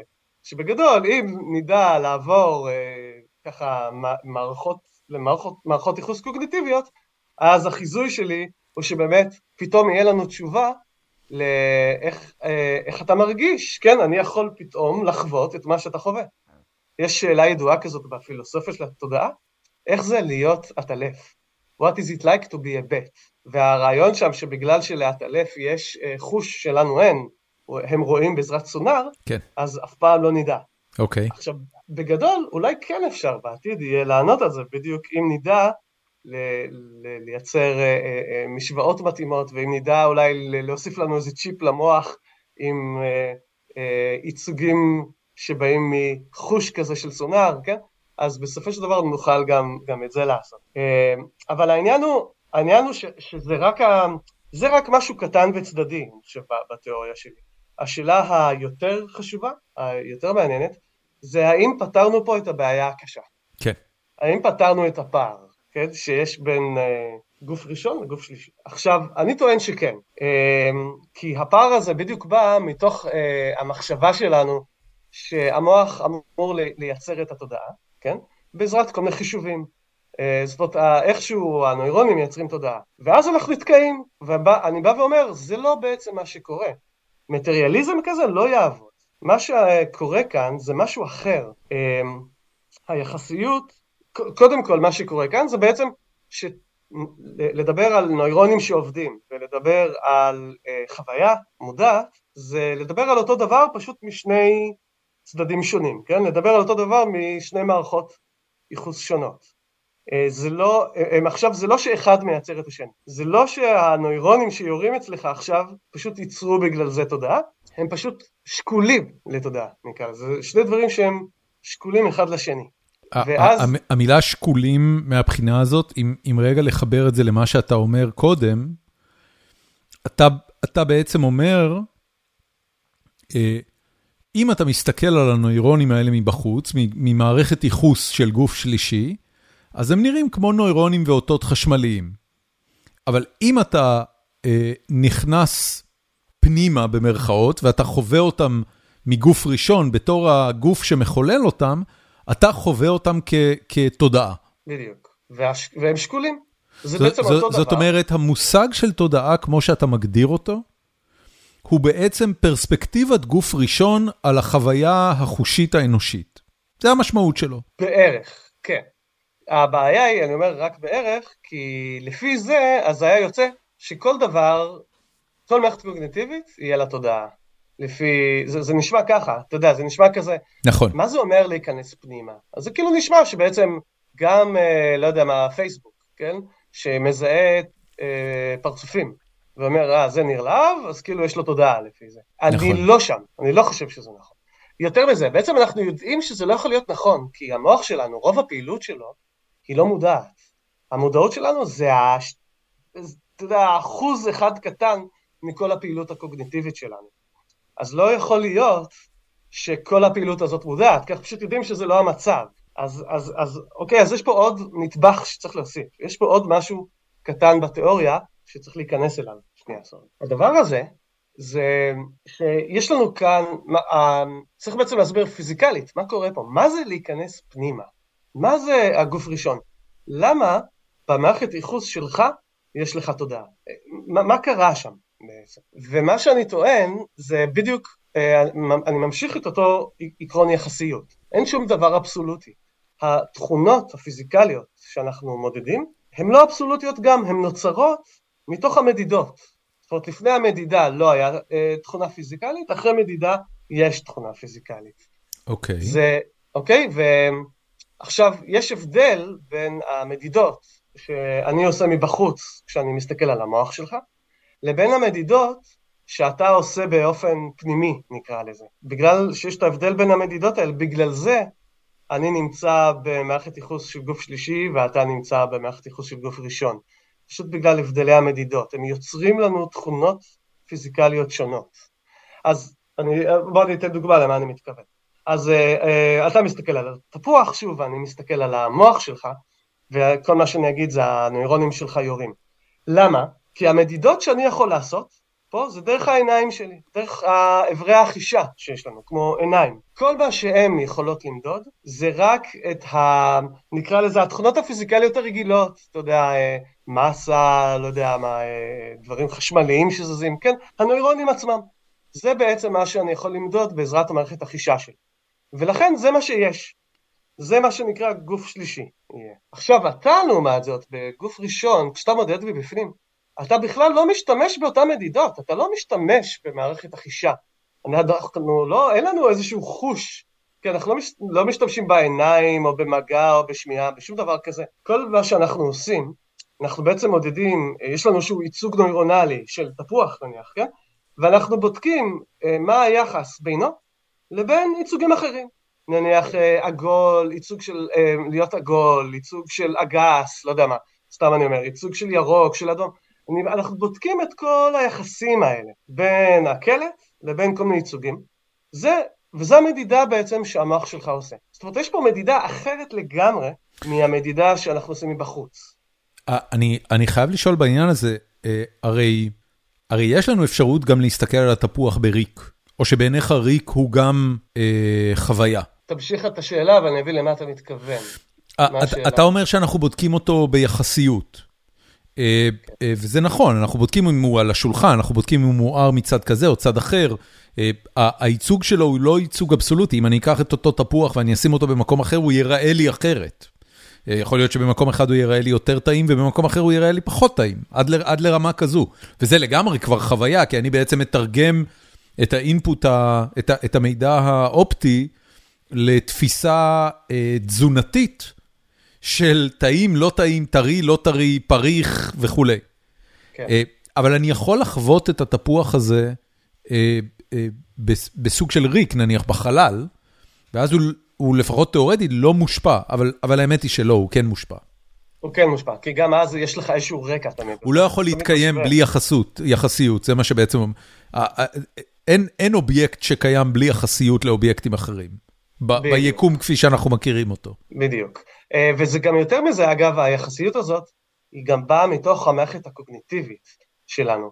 מהבחינה הזאת, שכשאתה רואה תפוח, אז יש הרבה שלבים בדרך עד שזה מגיע לתודעה. אתה צריך להבין את הצורה, שזה עגול. ואז כבר פה יהיה יחסיות על זה שהצורה היא עגולה, אבל לא משולשת. נכון, נכון. אתה צריך להבין את הצבע שלו. אה, זה ירוק, זה לא אדום, זה אדום, זה לא צהוב, כן? אתה צריך להבין, עכשיו מיד גם יש זיכרונות, האם זה טעים או לא. נכון. אז יש פה המון יחסיות כזאת שבאה מבפנים, מתוך כל הייצוגים הנוירונליים שיורים לך, מה, אתה יודע, כדי להבין מה אתה רואה ואיך אתה רוצה לפעול בגלל, אה, בגלל מה שאתה רואה. מתוך כל אלה באה היחסיות, מתוך כל אלה באה כל היחסים האלה. וככה אתה מודד בעצם את הקלט הזה. אתה בכלל לא מודד, אתה לא יודע שעכשיו הייתה לך ירייה של נוירונים בקצב מסוים, בתדירות מסוימת. אתה לא יודע על כל זה. כל מה שאתה יודע זה רק מה היחסים בין הקלט ודברים אחרים. אז מדידה מסוג כזה, אני טוען, מייצרת תכונה פיזיקלית שאנחנו קוראים לה תודעה, או קואליה, מי שזוכר מהפרק הקודם. כן. ולכן okay. אוקיי. רק, רק מתוך מערכת ייחוס הזאת, מערכת ייחוס שמודדת בעזרת יחסים בין ייצוגים, רק שם יש תודעה. זה מה שקראת לו קודם, אה, להיות מבפנים, כן? כן. להיות בגוף ראשון. כן. לעומת זאת, כל גוף אחר, זה לא, זה יהיה סתם מדידות אחרות, פיזיקליות רגילות כאלה. בזה הסתיים המאמר שלך? בזה הסתיים המאמר, בדיוק, כן. איך... זה בגדול אה, הרעיון. אה, קודם כל, אני, אני זוכר מה, מהפרק הקודם שהפרופסורים שהנחו אותך, אה, הסתכלו על, ה, על השאיפה אה, אה, להבין את התודעה בצורה פיזיקלית אה, בחצי אה, עניין, חצי שעשוע. נכון. איך הגיבו המנחים שלך ל- למסקנות האלה? למזלי הם לא היו צריכים להגיב, כי עשיתי את זה ממש איך שסיימתי את הדוקטורט. אוקיי, אז בעצם סיימתי את הדוקטורט על תורת הכאוס, אני אזכיר משהו שכבר אמרתי אז. הדוקטורט שלי לא היה להסביר את התודעה, כי הבנתי שקודם כל צריך לפתח את תורת הכאוס, שתהיה יותר כללית, ורק אז אני אקח את זה לחקר המוח. אוקיי. אז מבחינת המנחים שלי, הם ידעו מה אני רוצה לעשות, אבל בסופו של דבר הדוקטורט היה רק על תורת הכאוס. מה הייתה הכותרת של הדוקטורט? היא הייתה משהו כמו אה, סינכרון במערכות כאוטיות ובמערכות ו, וברשת המוחית, או משהו כזה, אוקיי. משהו בסגנון הזה. כי זה, בסופו של דבר זה מה שעשיתי, עשיתי שום ו- אחד. והדוקטורט יצא והתפרסם, כן, כן, אוקיי. וסיימתי עם זה, ואז בערך באה הקורונה, ואז פיתחתי את ה... אוקיי. כל אוקיי. היחסיות, אז ככה שהם לא היו צריכים וה- להגיד. רגע, והמאמר אה, המאמר אה, הזה שאנחנו מדברים עליו עכשיו, על התודעה, מה הייתה הכותרת שלו? התיאוריה היחסותית של התודעה. The relativistic theory of consciousness. אוקיי. באנגלית. אתה אתה ה- השם הראשון על המאמר הזה? כן, יש שם רק שתי מחברים, אני וזק, או אה, זכריה, כן, הוא... הוא זכריה. אגב, הוא סורי, זכריה. הוא סורי, הוא, הוא אמריקאי ממוצא סורי. אוקיי. בעצם. הוא פילוסוף של הנפש, כאילו הוא, הוא עשה דוקטורט בפילוסופיה של התודעה. ונפגשנו מתיש לפני כמה שנים, ועניין, וכשהחלטתי לכתוב את המאמר הזה, אה, פניתי אליו ואמרתי לו, תשמע, רוצה לכתוב איתי? אני בכל זאת לא בא מפילוסופיה, אני צריך פה פילוסוף שיעזור לי. והוא קפץ, הוא מאוד אהב את הרעיון שלי, חשב שזה מעולה, ואז כתבנו את זה ביחד, את המאמר. אוקיי. אה, את המאמר הזה, אה, לאן שלחת כשהוא התפרסם, כשהוא כשסיימתם אותו? אה, אז יש אה, מגזין שנקרא Frontiers, יש לו כל מיני, מיני תת מגזינים, אחד מהם זה Frontiers of Psychology, אוקיי. אה, כן, חזיתות הפסיכולוגיה, וזה, ה... הוא עיתון ידוע בדיוק לחקר קוגניציה ותודעה, ואז שלחנו להם, והם אה, קיבלו את זה, שלחו לנו באמת רשימה מאוד ארוכה של הרבה הרבה הרבה אה, אה, תגובות, כן, ה-review, אז עבדתי איזה חצי שנה לדעתי, על ה... לענות על הכל. ו... לענות, כלומר, עכשיו. שאלו שאלות שנובעות מתוך קריאה במאמר, ואתה היית כן. צריך לענות עליהן בלי לשנות את המאמר, או שהמאמר השתנה בעקבות זה? המאמר השתנה בעקבות זה. זה כל הרעיון בשיטה, השיטה המדעית אומרת שאתה לבד לא יודע אם, אם עשית עבודה טובה או לא. אז, אז כל מאמר מדעי שולחים לריוויו קודם, הריוויוארים קוראים, אה, ושולחים לך שאלות, טענות, מענות, אם זה ממש גרוע אז פשוט הם ידחו את המאמר, ואם זה לא גרוע אז פשוט אתה צריך לענות להם ולשנות את המאמר, ככה שהוא יהיה יותר טוב, אחרי כל התגובות. זה, אתה יודע, זה, זה מהלך אה, שהוא מאוד... אה, המבלינג כזה, מאוד אה, גורם לך להרגיש צניעות, כן? אה, אז גם פה, אז הם שלחו המון טענות ומענות כאלה, וזה שיפר מאוד את המאמר. שאלו שאלות מאוד טובות, כמו מה זה מדידה, לא הגדרתי בדיוק מה זה מדידה לדוגמה, אז הייתי צריך להגדיר יותר טוב, ואתה יודע, הרבה הרבה דברים יפים. אה, עכשיו, זה מאמר ארוך, מסכנים, הם היו צריכים לקרוא זה איזה 40 עמודים. וואו. רגע, אבל, זה? אבל, אבל איזה, איזה, רק כדי לסבר את האוזן, איזה אחוז מהמאמר הזה הוא נוסחאות מתמטיות? אה, הייתי בערך 50 אחוז בערך.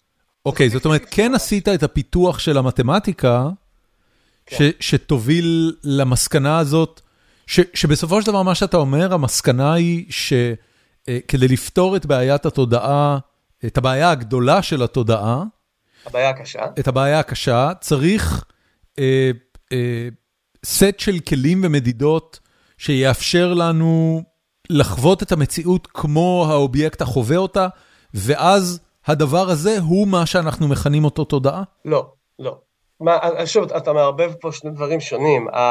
הדבר הזה שאמרתי שאנחנו יכולים לעבור ואני יכול לחוות את מה שאתה חווה, זה מין כמו סוג של חיזוי, אתה יודע, כל תיאוריה צריכה איזשהו חיזוי, כן? אוקיי. Okay. אה, משהו שאפשר לבדוק. הפתרון לבעיה הקשה, הפתרון לפער בין גוף ראשון לשלישי, זה שהתודעה היא יחסית עכשיו, המוח לא מייצר לך את התודעה, הוא לא יכול בעזרת חישובים לייצר תודעה.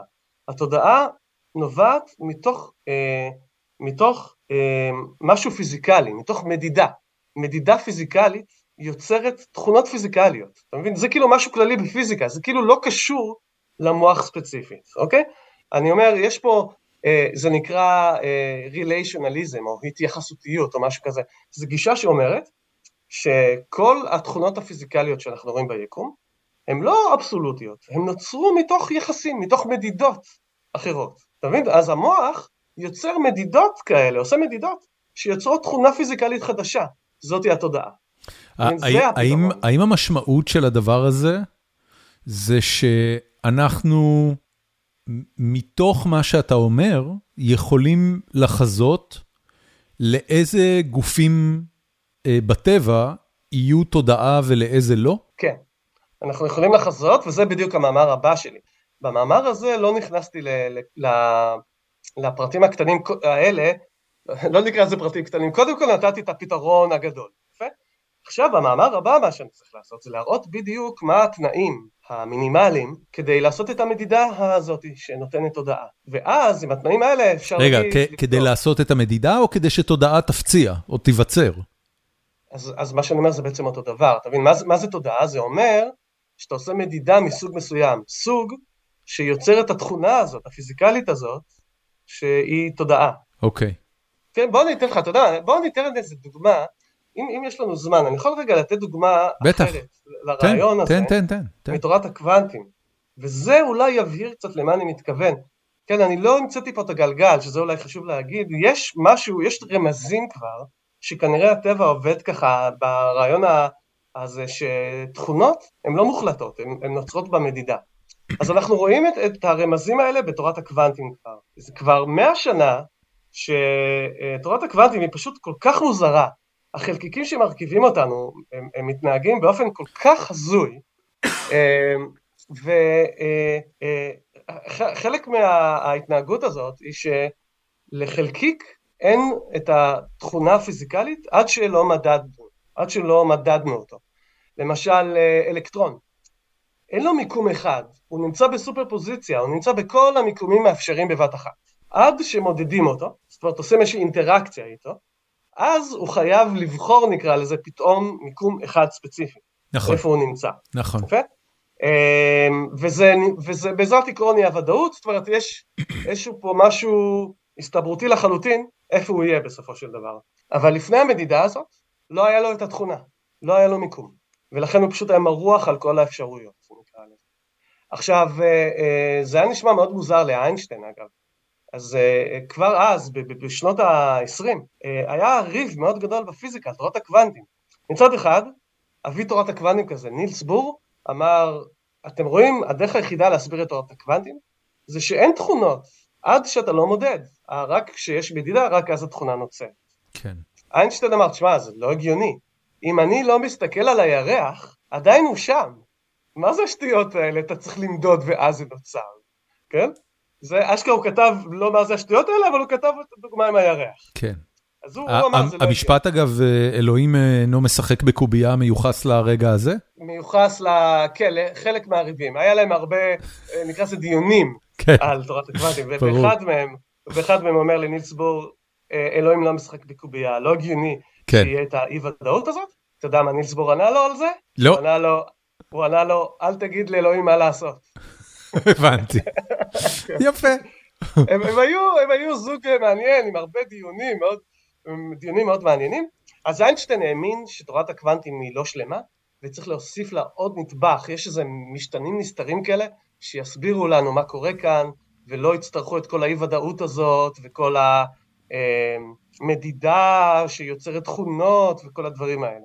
וחשבו שזה, אוקיי, בסדר, זה מין עניין פילוסופי כזה, אבל איך נבדוק מי צודק?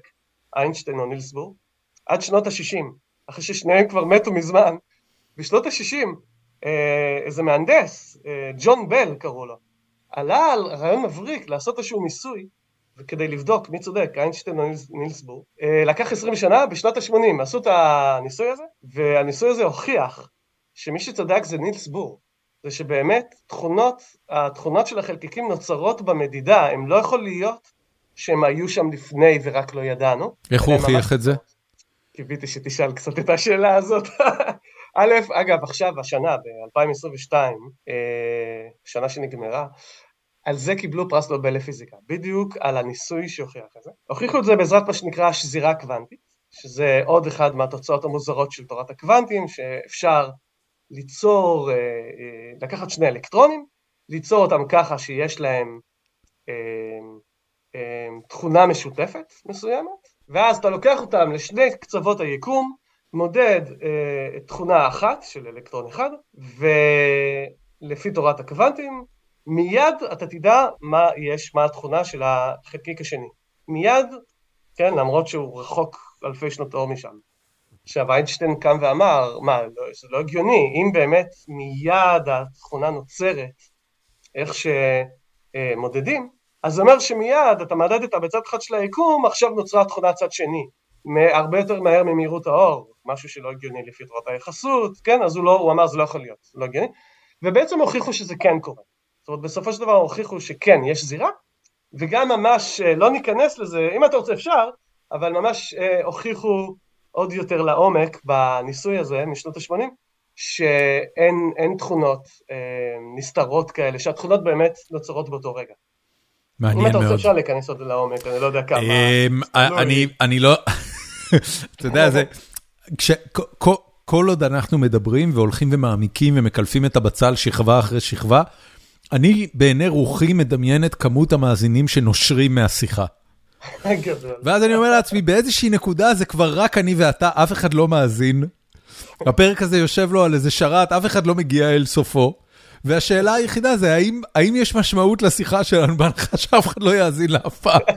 כשעץ נופל ביער ואף אחד לא... בדיוק, כשפודקאסט מגיע לאפס מאזינים, כי, כי כולם, כי אף אחד לא מבין, האם, האם הוא עדיין פודקאסט? אמ, שים לב שזה בדיוק יחסיות, כן? נכון, לא, לא, לא, זה בדיוק זה. אה, תקשיב, אני... בוא נחזור רגע לתודה. כן, כן, כן, כן, נחזור, ואני רוצה גם לעבור לשאלות אה, אה, מאזינים מהבית, כי פטור בלא כלום אי אפשר, כמובן יש לנו שאלות ממאזינים שאפילו האזינו לפרק מאז. וזוכרים אותו בתור אחד הפרקים הטובים. וואו, וואו. כן. אגב, אתה יודע שפנו, עד היום, לפעמים פונים אליי, אומרים לי, אה, אתה מהפרק בגיקונומי. כן, כן. ואפילו היו כמה שפנו אליי ואמרו שבעקבות הפרק הם הלכו ללמוד קוגניציה, חקר המוח, פילוסופיה. אוי, זה מרגש אותי ממש לשמוע. זה ממש מרגש, ממש. זה פשוט יוצא מן הכלל. מאוד, מאוד. עשית לי את היום עכשיו עם האמירה הזאת. תשמע, אני באמת חושב שזה היה פרק מצוין, אני, אה, הוא לא היה אגב מהמושמעים שלנו, אבל בתור מישהו שמגיל מאוד צעיר אוהב אה, להתפלסף על העניינים האלה, אה, זה באמת היה נחת גדולה.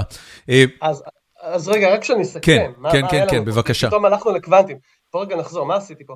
ניסיתי להראות שכבר בתורת הקוונטים אנחנו יודעים ממש שתכונות נוצרות על ידי מדידות. כן. כן? פיזיקליות, אנחנו בפיזיקה. ואז בסך הכל אני לוקח את הרעיון הזה לתוך, לתודעה, ואני אומר, כדי לפתור את בעיית התודעה, אנחנו צריכים בסך הכל להבין שתודעה לא רק שהיא דבר, היא, היא אה, משהו פיזיקלי יחסי, היא גם באמת נוצרת מתוך מדידה. היא לא משהו אבסולוטי גם מהבחינה הזאת. מדידות פיזיקליות יוצרות את התכונה הפיזיקלית הזאת שנקראת אה, תודעה. אני, אני, אני, אני אקח את זה צעד קדימה ואשאל אותך, האם המשמעות היא ש, אה, שבהיעדר אה, היכולת שלנו למדוד את, ה, את המציאות, התודעה שלנו לא תתקיים? אז יש פה שאלה מה זה למדוד את המציאות. Uh, הרי כל... בוא נתחיל ככה, מדידה בגדול, אפשר לחשוב עליה כעל אינטראקציה, איזושהי אינטראקציה עם הסביבה. מהבחינה הזאת, אז גם אלקטרון שהוא מרגיש כוח אלקטרומגנטי, נכון. מרגיש לידו עוד אלקטרון, זה גם מדידה. נכון. אבל אין פה כמובן, אין פה תודעה. Uh, עכשיו, אחרי זה, אפשר להגיע למערכות קוגניטיביות. למשל, בואו ניקח שוב את האלגוריתם של פייסבוק, הוא גם עושה מדידה. יש תמונה שלך בפייסבוק, והוא אה, למד... מפעיל עליה סט של, כן, סט של פונקציות כן. מתמטיות ומגיע לאאוטפוט. כן, עכשיו לא נגיד, בוא נאמר ככה, הוא, אין, אין פה תודה, ובכל זאת יש כאן מדידה על המציאות, סבבה? אבל זה לא יצר לך את התכונה הזאת שקראנו לה תודעה. האלגוריתם הזה לא מודע עכשיו לזה שהוא ראה פרצוף. למה אגב? כי חסר לו, חסר לו, מה זה המדידה שהוא צריך? מה המדידה שיש לנו במוח? אה, רגע, רק תשלים את המשפט כי אני נורא סקרן. חסר לו מה? חסר לו מדידה שיוצרת תודעה. זאת אומרת, חסר לו את, ה... חסר לו את המדידה של כל היחסים האלה שאמרתי שצריך. צריך okay. אה, אוקיי. שנמדוד בבת אחת את הכלא. זאת אומרת, לא, לא, לא מספיק שהוא רואה את הפרצוף, הוא גם צריך שיהיה קונטקסט היסטורי כן. לכל מה שממנו בעצם תיווצר החוויה, אה, תיווצר התודעה. בערך, כן, אז הוא צריך קונטקסט, לאו דווקא היסטורי, הוא צריך את כל, כל את, הוא צריך קונטקסט, הוא צריך מין כמו מפה, נקרא לזה, אוהבים לקרוא לזה מפה קוגניטיבית. אוקיי. Okay. שזה אומר שאתה מייצג, אה, נניח, אה, אתה מייצג משהו, את התפוח, ואז עד כמה הוא דומה או שונה לתפוחים אחרים, לדוגמה, כן? אז זה מה שהוא צריך, הוא צריך מין מפה כזאת פנימית שלו, של כל היחסים, ואז אם יש לו את זה, אז אני אגיד, או, oh, הנה, עכשיו הוא עושה את המדידה הזאת. אני, אני אנצל את הרגע הזה, שהוא נשמע, אתה יודע, הוא, הוא נשמע דומה אה, אה, ב, ב, בתולדות המחשבים, היה את מבחן טיורינג, ש, שטיורינג בעצם אמר, כשתוכל לנהל שיחה עם אה, מחשב אה, בלי לדעת שזה מחשב, זו אינטליגנציה. זאת אומרת, המחשב הופך להיות אינטליגנטי. כן. ועם הזמן גילינו שזה לא באמת ככה. ואז היה מבחן השחמט, זה לא באמת ככה. מבחנים רבים הלכו ונכשלו, ואנחנו בעצם עדיין בסיטואציה שהמחשב כל הזמן משפר את יכולותיו, וכל הזמן מצליחים לפצח אתגרים אה, כאלה ואחרים, ו, והוא עדיין לא אינטליגנציה, אנחנו עדיין לא קוראים לו אינטליגנציה. שואל עומרי מטר, אה, יש סברה שכדי לייצר אינטליגנציה מלאכותית אמיתית, נדרש שתהיה לה תודעה. מה דעתך והאם זה בר השגה? שאלה מצוינת, עומרי, תודה על השאלה. יש הבדל בין אינטליגנציה לתודעה. יכול להיות אינטליגנציה בלי תודעה. אה, ואני אתן דוגמה מהמוח שלנו. אנחנו יודעים היום, אז נכון אמרתי קודם ש-99% מהפעילות המוחית היא לא מודעת, אז אה, אנחנו יכולים לעשות המון פעולות בלי שיש תודעה. פעולות מאוד אינטליגנטיות נקרא להן. לדוגמה, יש אנשים שיש להם, אה, הם עברו שבץ והם לא יכולים לראות. החלק בקליפת המוח של הראייה אצלם נפגע. אז אם תשאל אותם מה אתה רואה, הם יגידו כלום, זה נקרא blind sight, אבל יש חלקים אה, אחרים, יותר קדומים במוח, שבזכותם הם כן יכולים לעשות דברים, פשוט, הם כן יכולים לראות נקרא לזה, אבל לא באופן מודע. זאת אומרת, אתה לוקח אותם לחדר, אתה אומר, אתה שואל אותם, אתם רואים משהו? אומרים לא. עכשיו, אתה שם חפצים בחדר, ואתה אומר להם, אוקיי, ת, תגיעו לצד השני עכשיו של החדר, הם יצליחו לנווט וללכת בין החפצים בלי להיתקע עד לצד השני. כי מערכת ההימנעות מהיתקלות באובייקטים היא קדומה יותר ממה שאנחנו קוראים לו ראייה? כן. תשאל אותם, ראיתם את האובייקטים? אתם ידעתם מה אתם עושים עכשיו? הם יגידו, לא, לא, אנחנו לא רואים כלום, אין לי מושג על מה אתה מדבר. זאת אומרת, הם לא חוו שום דבר, אבל עדיין עשו משהו מאוד אינטליגנטי, הצליחו לנווט בחדר. מעניין מאוד. כן, אז, אז לכן, הנה, זו דוגמה אחת פשוטה, ויש עוד הרבה כאלה, שמראות שאינטליגנציה ו- ותודעה אה, פשוט לא קשורות. אוקיי, okay, ו- ו- ו- ולכן אינטליגנציה מלאכותית אמיתית תהיה קיימת לפני שנצליח לייצר תודעה מלאכותית. אלא אם כן נבין, את ה... אם התיאוריה שלי נכונה, ונבין באמת מה זה תודעה, אז נוכל פשוט לייצר, לעשות את התנאים כן. שיהיה לה. טוב, שאלה הבאה, אה, מתן אלון שואל אה, שתי שאלות, הראשונה, האם לעובר אנושי יש תודעה? והשנייה, הוא שואל איך מבחינים בין תודעה לבין אינטליגנציה, אני חושב שדי ענינו על זה כרגע, אבל אה, אם יש הסבר טוב יותר, אז, אז אני אשמח. אבל נתחיל מהעובר האנושי, האם, האם לעובר יש תודעה, או יותר נכון, מתי לעובר אנושי מתחילה תודעה? אז זאת כמובן שאלה שכרגע אין עליה תשובה, כי כרגע אין לנו אפילו תיאוריה על תודעה. עכשיו, לפי התיאוריה שלי, אז אה, ש... עדיין, אגב, אז שוב, המאמר הזה זה מה שעכשיו אני עובד עליו, אז עכשיו אנחנו מדברים על, על מאמר שעוד לא יצא אפילו, על התנאים המינימליים, מתי מתחילה התודעה, אה, ואמרתי משהו כמו מפה קוגניטיבית, כן? צריך שיהיה לך מערכת שמצליחה לתפוס גם את הקלט וגם את כל הקונטקסט. עכשיו השאלה האם לעובר יש דבר כזה. אני חושד שלא, ולכן לא יהיה עדיין תודעה לעובר. אה, ואז השאלה באיזה באיזה נקודה התודעה מתפתחת? אנחנו לא יודעים, אבל שוב, לפי, ה, לפי התיאוריה שלי, התודעה זה מדידה מסוג של אה, אה, למדוד את הקלט ואת כל היחסים שלו בו זמנית. אז אם תמצא מתי זה קורה פעם ראשונה אצל עובר או תינוק, אפשר להגיד, הנה, שם, זה הנקודה שבה הוא התחיל להיות מודע למשהו, כן? אה, לאו דווקא מודעות עצמית, okay. אוקיי, מודע okay. אוקיי. לסביבה. עכשיו השאלה מתי זה קורה. אז אנחנו עוד לא יודעים, וזה יהיה אחד המאמרים הבאים, באמת לראות מתי זה מתחיל. אה, אינטואיצ... האינטואיציה שלי של אה, עדיין לא יהיה את זה לעובר, אה, אבל אולי אני טועה, אז צריך לבדוק, צריך לבדוק האם כבר okay. יש אוקיי. קודם מפות כאלה או לא.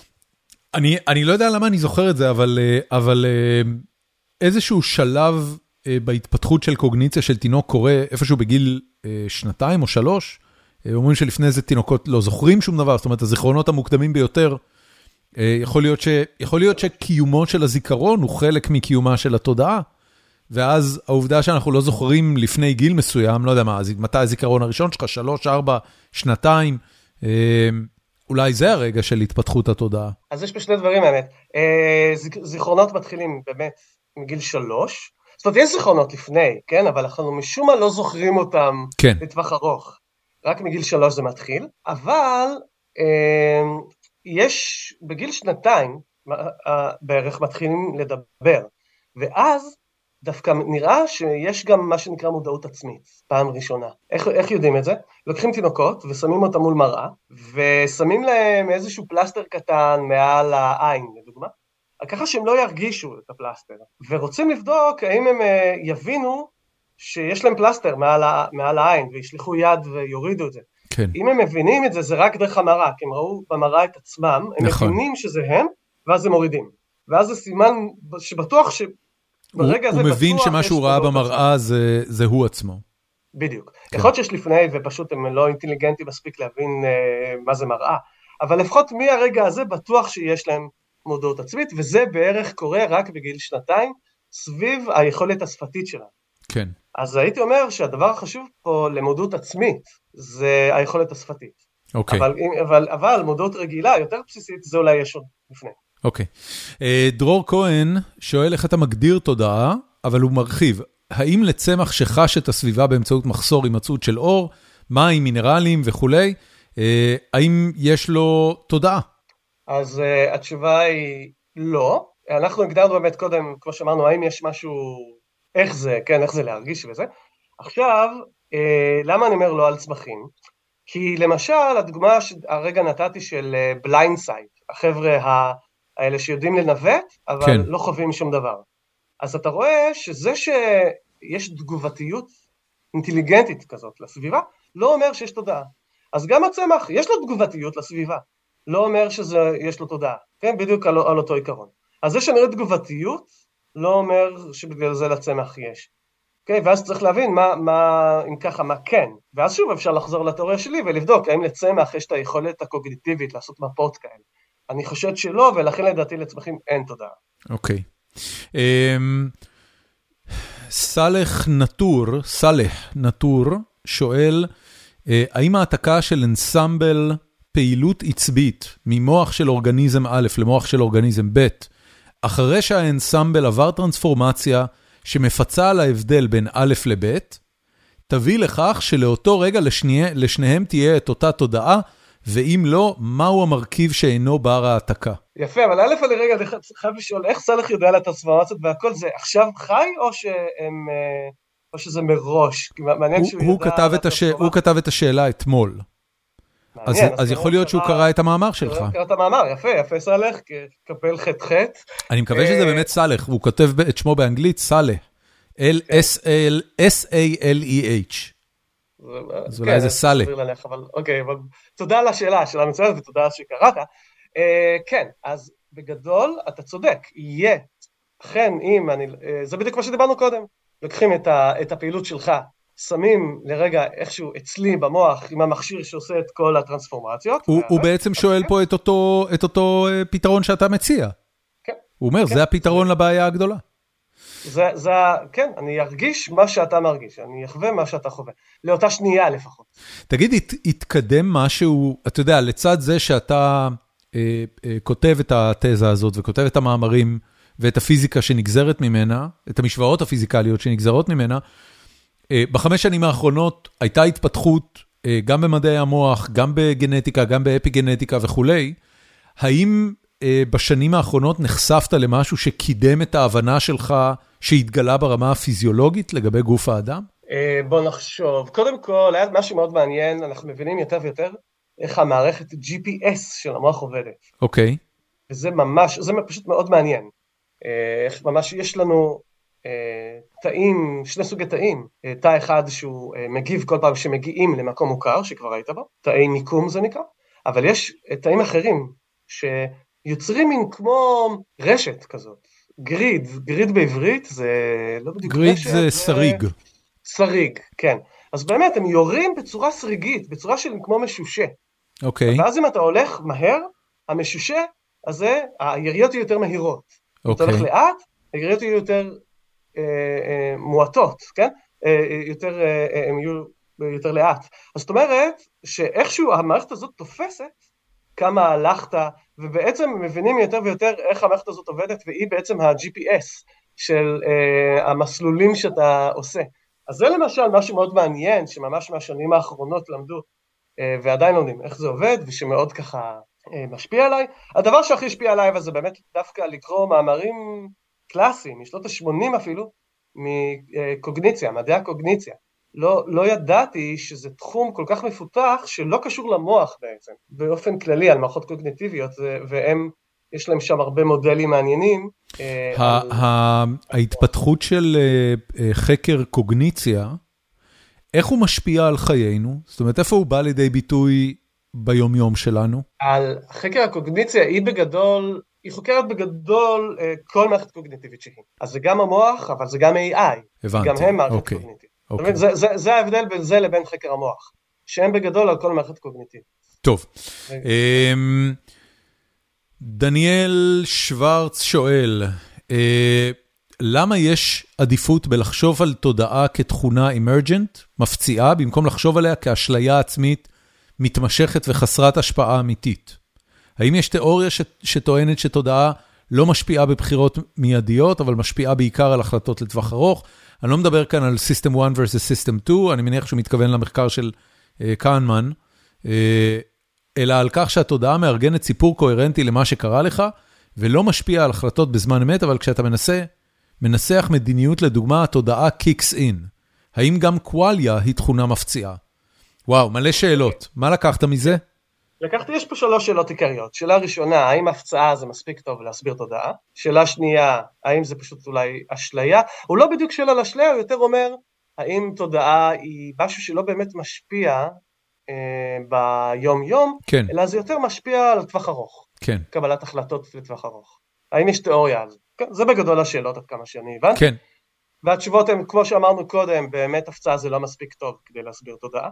זה אכן לא מספיק טוב, והוא צודק שהרי בפרק הקודם אמרתי שהפצעה זה כאילו מספיק טוב, כאילו הכאוס וזה, אז לכן הוא שואל את זה אני מניח, והוא צודק, זה לא מספיק טוב ולכן הגענו פה ליחסיות. Uh, עכשיו השאלה השנייה, יש תיאוריה שנקראת אפי פנומנליזם או משהו כזה, שהיא אומרת אולי לתודעה אין שום תפקיד בכלל, שום דבר, אולי היא סתם מלווה אותנו מין תוצאה כזאת שאיכשהו, איך הם אומרים, כמו אדי מים. כן, יש קיטור, אה, לא קיטור, יש מים רותחים, ועדים מעל, העדים לא באמת חשובים, הם תוצאת לוואי כזאת. אז אולי תודעה זה משהו דומה, מין תוצאת לוואי שהמוח אפילו לא צריך. כן. אמ, אני, כן, אני לא חושב שזה מה שקורה, אני חושב שלכולנו יש את התחושה שהתודעה באמת עושה משהו, אה, בייחוד לטווח ארוך. אני מסכים איתו שהתודעה נכנסת אולי יותר על מה ש... על, על באמת החלטות לטווח ארוך. עכשיו, יש סיבה למה הוא שואל את זה. יש ניסוי מאוד ידוע, שנקרא הניסוי של ליבט, והוא הראה איפשהו שאין אה, רצון חופשי, כן, ושכאילו, יודע, לא ברור מה, מה התפקיד שלה. מה שקורה שם, שבגדול נתנו לאנשים, הם ראו מין כמו שעון עצר כזה, אבל עם החוג, שהולך כזה 1, 2, 3, אמרו להם, מתי שבא לכם, מתי שאתם מחליטים, אה, תלחצו על כפתור לעצור את השעון, ותסתכלו גם מה השעה, איפה זה היה, כן? ואז אה, הם לוחצים והם אומרים אה, מתי הם החליטו, כן? באיזה שעה זה היה. כי לוקח קצת זמן עד שאתה מסתכל, עד שאתה לוחץ. ואז זה כאילו רצון חופשי, אוקיי? הם החליטו מתוך עצמם מתי לעצור. ואז ליבט מראה שהרבה לפני, משהו כמו, היום בימינו כבר אפשר לדבר על דקה לפני, רואים פעילות מוחית מכינה, הכנה כזאת, להחלטה המודעת של מתי ללחוץ. אה, אז ליבט אה, דיבר על, אה, לא יודע מה, משהו כמו 200 מילי סקנד, היום כבר אפשר לדבר על שנייה לפני אפילו. אז איפה, אז, אז זה נראה שאין פה שום בחירה חופשית, כן? אתה הרבה לפני המודעות כבר החלטת מה לעשות. זה לא פשוט סוף מעשה במחשבה תחילה? זאת אומרת, הרי כל דבר לוקח זמן. גם מהרגע שאני מחליט להרים את היד, לוקח זמן עד שהיד מתרוממת. אז בגלל זה מחברים ב-EEG ובודקים יש אה, מרקרים ב-EEG להחלטה עצמה, לפני הבנתי. שאתה אה, אוקיי. לחצת משהו מוטורי. אז אנחנו יודעים להפריד בין שני אלה, אוקיי. ועדיין לפני שני אלה יש את ההכנות לזה. אוקיי. אה, אז לכן יכול להיות שזה אומר שבאמת התודעה היא לא על הדברים הקטנים האלה, היא יותר לטווח הארוך כזה, להחלטות גדולות. אז באמת הוא כאן, אני חושב שהוא צודק בגלל זה. אוקיי. כן. Um, רומן שניידרמן, הוא שאל הרבה שאלות, אבל אני אשאל uh, משהו שעוד לא דיברנו עליו. אמ, מה מקור התודעה ולאן היא הולכת אחרי המוות? אה, וואו, איזה שאלה. כן, אז כשאנחנו דיברנו, אה, באמת, התרבות שלנו, ובאמת אולי משהו קצת מאוד אינטואיטיבי מבחינתנו, זה שהתודעה היא כמו נשמה, היא משהו שנשאר אחרי, לא קשור לגוף. אפילו, אתה רואה, הבעיה הקשה הראתה לנו שכאילו זה לא יכול להיות פיזיקלי איפשהו, אז היה נראה שאולי זה המצב, ואז באמת אולי קורה משהו אחרי המוות. אבל הנה התיאוריה שלי באה ואומרת לא, בסך הכל זה פיזיקה. זה בסופו של דבר מדידות, תכונה כן, שנוצרת מתוך מדידות, שקשורה מאוד לפעילות המוחית. נכון? אנחנו צריכים מפות קוגניטיביות כדי שזה יהיה. כן. איך שהמוח יפסיק לפעול, לא יהיה את המדידה הזאת והתודעה תיעלם. אז לצערי איפשהו אין פה איזשהו פתרון לחיים אחרי המוות. נראה כן. שהתודעה לא תמשיך הלאה והיא בסופו של דבר אה, פיזיקלית לגמרי. אוקיי. הוא שאל עוד שאלות אה, לגבי אה, אה, האם יש אה, תודעה קולקטיבית, אה, שזה נשאל אה, ב, ב, בשאלה נוספת של ראי דישון, שאגב מוסר לך דרישת שלום. אה, הוא שואל, אה, אה, איך אתה מתבונן, מתרשם ותופס את ההבדלים בין תודעה אישית, אה, תודעה של ההמון, בסוגריים חוכמת ההמונים או טיפשות העדר, ושל קולקטיב כזה או אחר, מלאכותי או אנושי? שאלה יפה. שני דברים. אז בגלל שזו תיאוריה שנותנת בדיוק את התנאים, מה זה תודעה, איך זה, מה המדידה שאמורה לקרות כאן, אז עכשיו השאלה הופכת להיות מאוד פשוטה, האם אנחנו חושבים שקהל יש לו תודעה קולקטיבית, בואו נבדוק האם באמת הקהל עושה את המדידה הזאת שדיברנו עליה, של למדוד קלט ואת כל היחסים בבת אחת. אני חושב שלא, אין כאן באמת מערכת קוגניטיבית שעושה אה, מדידות כאלה. אין פה איזשהו קוואליה, אין פה איזושהי תודעה. אני, אני רוצה להציע פתרון חלופי. כן. אה, חלק מהמדמוסים הם מדידות חברתיות.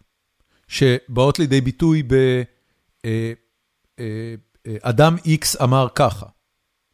ואז, נוח לעצמנו את הצורך בלקבל החלטה מודעת לגבי כל דבר, בחלק מהמקרים אנחנו אומרים, אוקיי, אתה יודע, הרב אמר, נתניהו אמר, אה, רביב דרוקר אמר.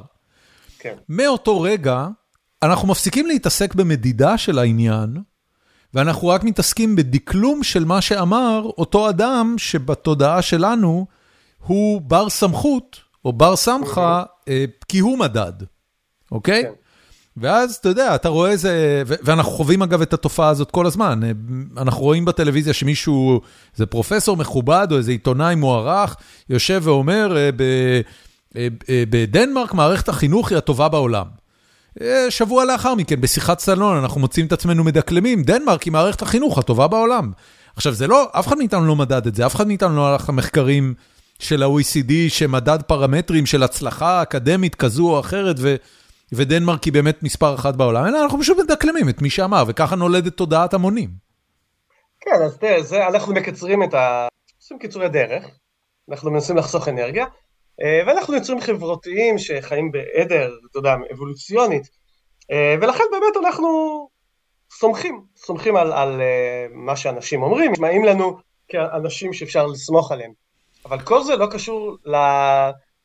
לבעיית התודעה. התודעה היא באמת על גוף ראשון לעומת גוף שלישי. אנחנו חווה משהו שלא רואים מבחוץ. עכשיו השאלה היא על ה... אז אני, אז אני אקח את זה אפילו צעד קדימה.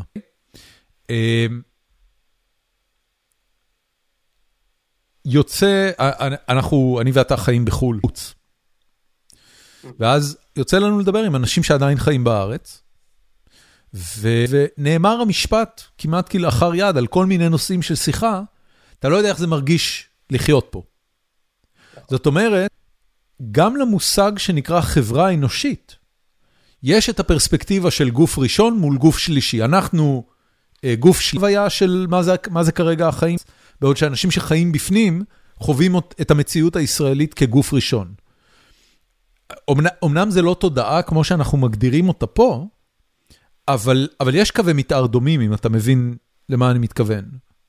אני מבין למה אתה מתכוון. אה, יש נורמות בכל מקום. אז יש נורמות מסוימות למשל בארץ, ונורמות פה בארצות הברית. זה לא רק אה, נורמות. לדוגמה. זה לא רק לא, נורמות. בסדר, זה, זה הוויה של לחיות בארץ, היא לא רק הפרמטרים של איך ישראל אה, נראית בעולם ברמת האגרסיביות שלה, או ברמת ההצלחה שלה, או ברמת הכישרון שלה וכולי, אלא יש משהו שהוא החיים בארץ, שהוא הסינתזה של הריחות והצבעים, והיום שאתה אה, קם בבוקר ועומד בפקקים, ואתה... וזה סוג של חוויה שאם אתה לא בתוכה, אתה לא באמת חווה אותה. אני מסכים, בדיוק, נכון. אבל מי עושה את הסינתזה הזאת? כל אחד האם... לעצמו. בדיוק. אבל יש קווי התודעה... דמיון, ולכן נוצרת אולי משהו שאפשר לקרוא לו תודעה קולקטיבית.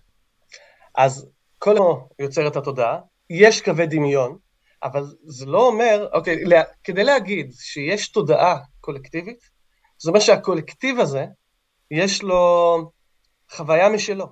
זאת אומרת, חוויית גוף ראשון משלו, לכל הקולקטיב. זה אין לו, זה אין לו, הקולקטיב אין לו, נכון. בדיוק, ולכן אין פה תודעה. לכן זה לא אוקיי. קשור. אוקיי, אבל רגע, בואו לא, רגע, לפני שעוברים הלאה, כן. כן יש משהו נחמד על זה, אחר.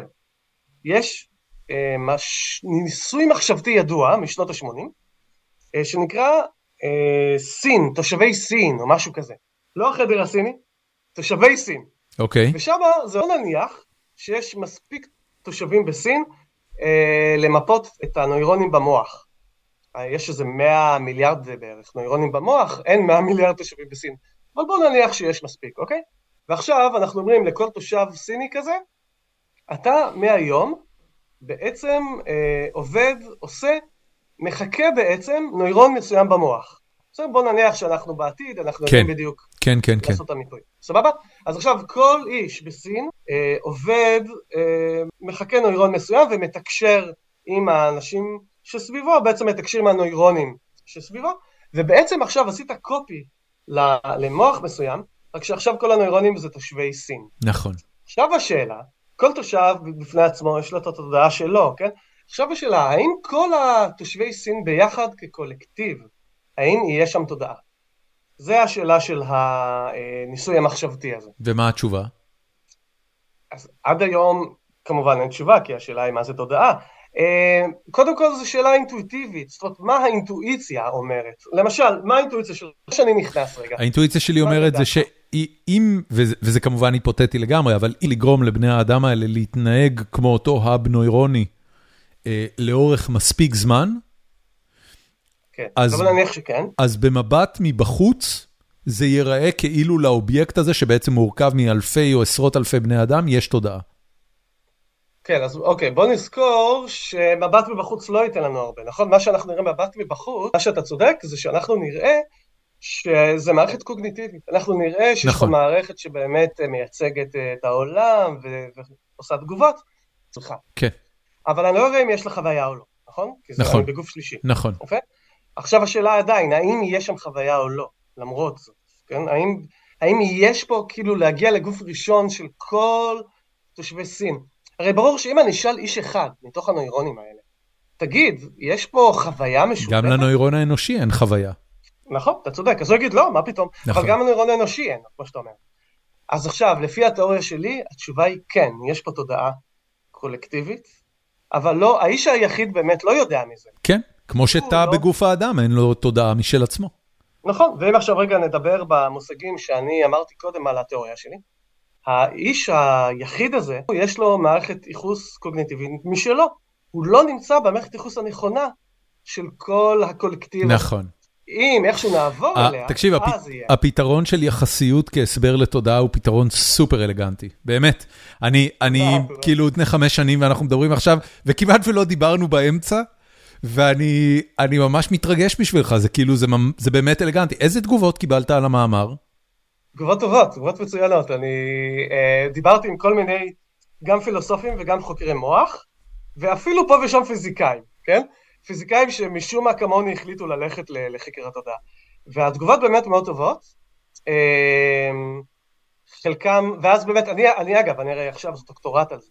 אז, אז כל מיני כאלה חבר'ה שפניתי אליהם אה, על התיאוריה, לשאול אותם, רוצים שאני אבוא אליכם לעשות פוסט על זה? אז הם באמת מאוד התלהבו מהרעיון, מה שכן, אין להם כסף, פשוט מדהים, לאף אחד אין כסף. לאף אחד אין כסף. ולא... אה, אבל הם התלהבו, לפחות זה. אה, דיברתי אפילו עם צ'למרס עצמו, האיש שהמציא את המונח הבעיה הקשה. להגיד לו משהו כמו, תשמע, פתרתי לך את הבעיה. כן? הוא בטח עף על זה. זהו שהוא לא אהב את ה... זאת בעיה קשה, אמרתי לך, מה אתה לא מבין? מה אתה לא מבין? זו בעיה קשה. עכשיו תשמע, זה היה מטורף, היינו באיזה כנס. אוי, זה גדול. תפסתי אותו לשיחה לאיזה 20 דקות, קשה לתפוס אותו כי הוא כל כך מפורסם. ברור. אני תפסתי אותו, וזה היה מין כמו משחק טניס בין שנינו. אה, הוא עונה מאוד מהר, אתה יודע, הוא מאוד חד כזה.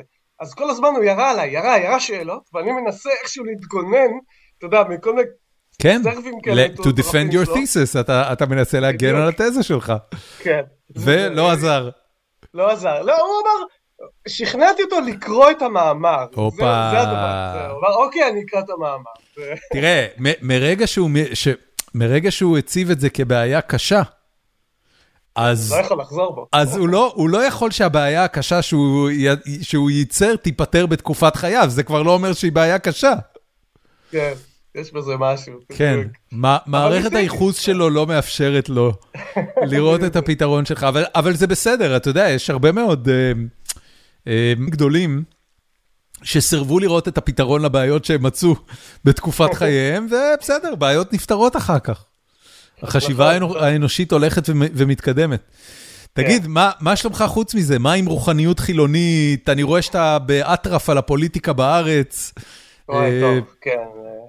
אה, רוחניות חילונית שמתי קצת בצד כדי, אתה יודע, עכשיו יש לי תיאוריה, אז, אז אני עצרתי הכל כדי לכתוב את המאמר, לסיים את המתמטיקה, לכתוב את המאמר, אתה יודע, אז די, די עצרתי את כל שאר העיסוקים שלי. כן. זאת אומרת, אני לא עושה סרטונים יותר. אה, יש, אה, פתחתי פודקאסט בשלב מסוים. או, רק את כן, כן. עדיין? כמה הקלטת? אה, אוקיי. זהו, הקלטתי.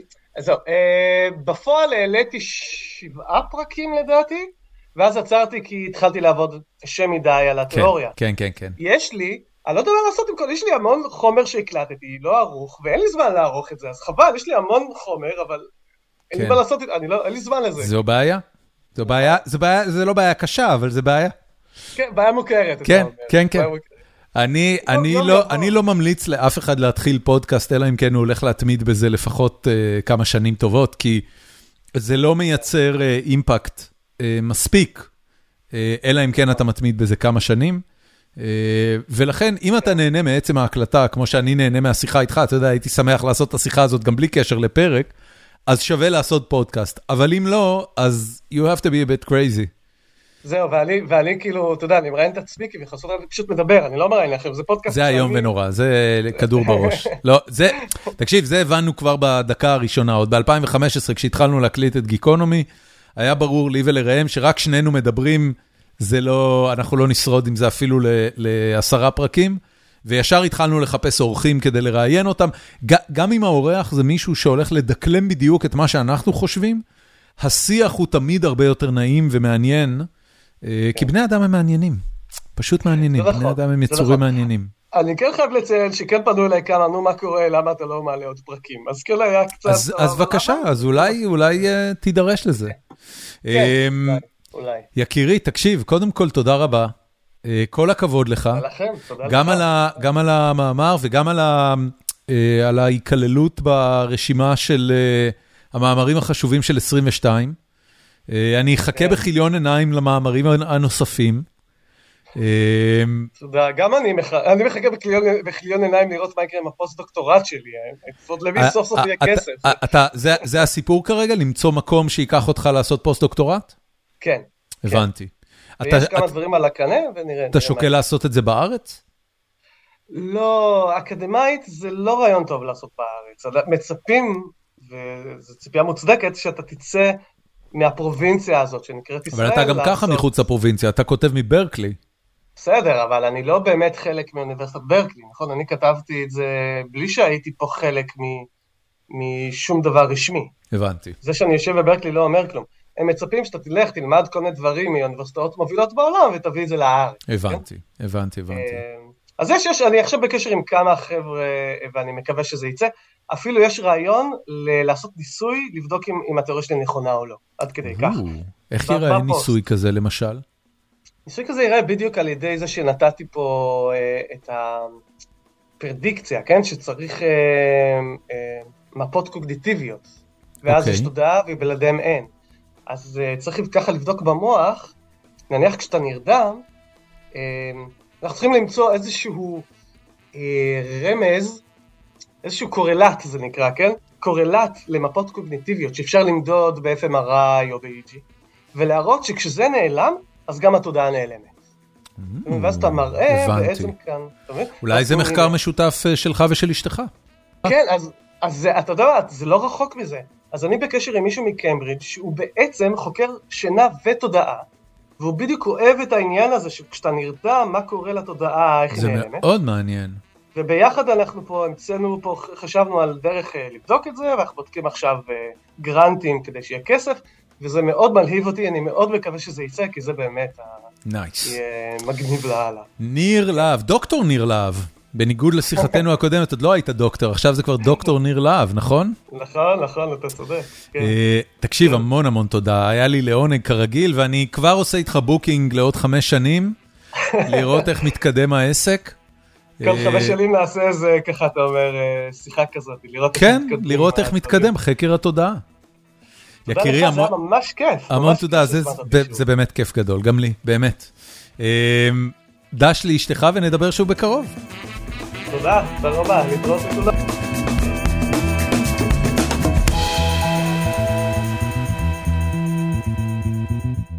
ועד כאן הפרק.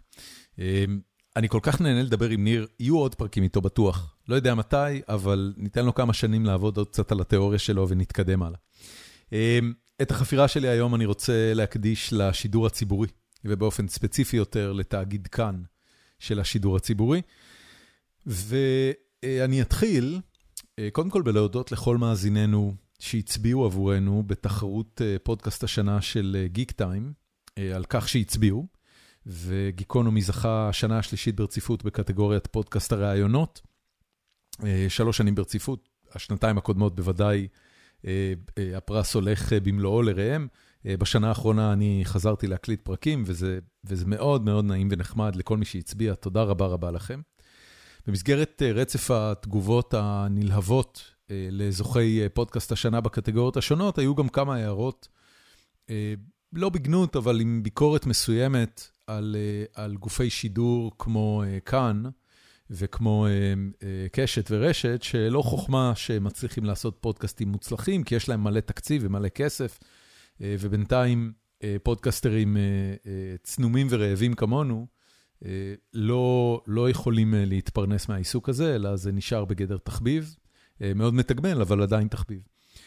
תוסיפו על זה את העובדה ששר התקשורת הנכנס, קראי, מהליכוד, אה, כבר הודיע שהוא מתכנן אה, לבטל, לסגור, לשנות את תאגיד השידור הציבורי.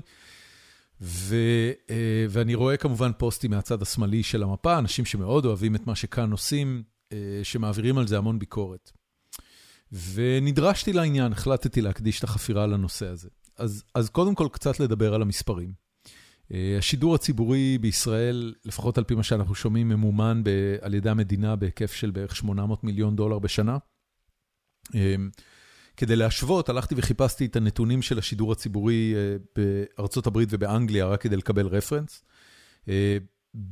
בארצות הברית, השידור הציבורי ממומן בהיקף של 445 מיליון דולר, זה בערך חצי מיליארד דולר, שהם מאית האחוז של התקציב הפדרלי של ארצות הברית. התקציב הפדרלי כולו הוא 6.272 טריליון דולר.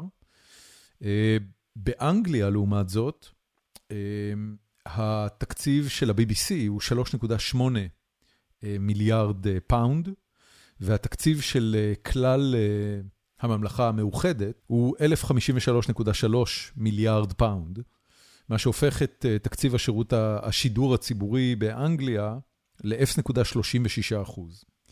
בישראל, התקציב של מדינת ישראל הוא באזור ה-432 מיליון שקל בשנה, לפחות בשנה החולפת, אולי יגדל בשנה הבאה, וזה שם את תאגיד השידור הציבורי כאן במקום טוב עם 0.18 אחוז, בערך חצי מאנגליה והרבה הרבה הרבה יותר גבוה מארצות הברית.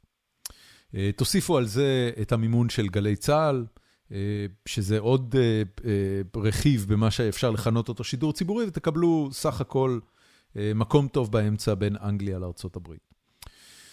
ואז עולה השאלה, למה בכלל צריך את זה? אני בתור קפיטליסט, ליברל, חבר ליכוד לשעבר, אמנם הודחתי במסגרת הליכודניקים החדשים, אבל עדיין הייתי חבר ליכוד, ואני בהחלט מאמין בשוק חופשי, ושהמדינה לא צריכה לממן שידור ציבורי. אני מסתכל על הדבר הזה, ואני חושב לי כמה מחשבות. המחשבה הראשונה, שמדינת ישראל היא מדינה צעירה, ובהיותה מדינה צעירה, אנחנו בשלב שאנחנו עדיין מעצבים את התרבות שלנו. בתוך העניין הזה, התפקיד של שידור ציבורי, קצת כמו התפקיד של מימון טקס יום העצמאות, או טקסים ממלכתיים אחרים על ידי המדינה, הוא ליצוק וליצור את התוכן שבסופו של דבר אמור לאחד את כולנו. השידור הציבורי מייצר יופי של תוכן, אני לא חושב שיש ויכוח על זה. סדרות מצוינות, תחנות רדיו, משדרי אקטואליה וכולי. והאסופה המצטברת של חתיכות התוכן שתאגיד השידור הציבורי יוצר, בהחלט בסיס לתרבות ישראלית שמתהווה לה. וישראל היא באמת מדינה צעירה, זאת אומרת, יש לה עוד כמה שנים לפני שכלל קבוצות האנשים שחיות בה יוכלו לקרוא לעצמן עם אחד. וזה בטח לא נהיה קל יותר במצב הנוכחי, עם, עם, עם מה שריבלין מכנה אותו ארבעת השבטים, החרדים, הממלכתי-דתי, הערבים כמובן. ככל שתאגיד שידור ציבורי מסוגל לייצר תוכן שימצא את המכנה המשותף ואת המאחד בין כל המגזרים האלה, הרי שאני רואה בדבר הזה מטרה ראויה. הדבר השני, זה, אפשר להסתכל על זה ברמה הבסיסית של עלות. תאגיד השידור הציבורי אמנם לא נהנה מאיזה רייטינג פנטסטי, אבל כשאתה מסתכל על העובדה שהוא בסופו של דבר כן נותן שירות מסוים, אפשר לקרוא לזה שירות למה שהתאגיד השידור הציבורי עושה, הנגשת ידע, טיפוח השפה העברית, לא יודע מה, you name it, טיפוח סאטירה, סאטירה עברית אפילו. ככל שהם עושים את הדבר הזה, אפילו חמישה אחוז רייטינג, שהם עדיין מאות אלפי בתי אב בישראל, אם הם נהנים מזה, הרי שבמונחים של value for money, תמורה עבור הכסף שמושקע בו, זה כנראה אחד השירותים הציבוריים הכי נצרכים והכי משמעותיים שכלל אזרחי מדינת ישראל נהנים ממנו. נהנים מהם, סליחה. גם בכך יש טעם, גם בכך יש ערך. אז, אז גם ברמה הכספית, כשאני מסתכל על זה, יש פה עניין שהוא בסך הכל סבבה. בטח יותר מאשר כביש גישה ביהודה ושומרון, או, או, או, או דברים נוספים שאחוז האוכלוסייה שהם משרתים הוא שבר, שבר אחוז.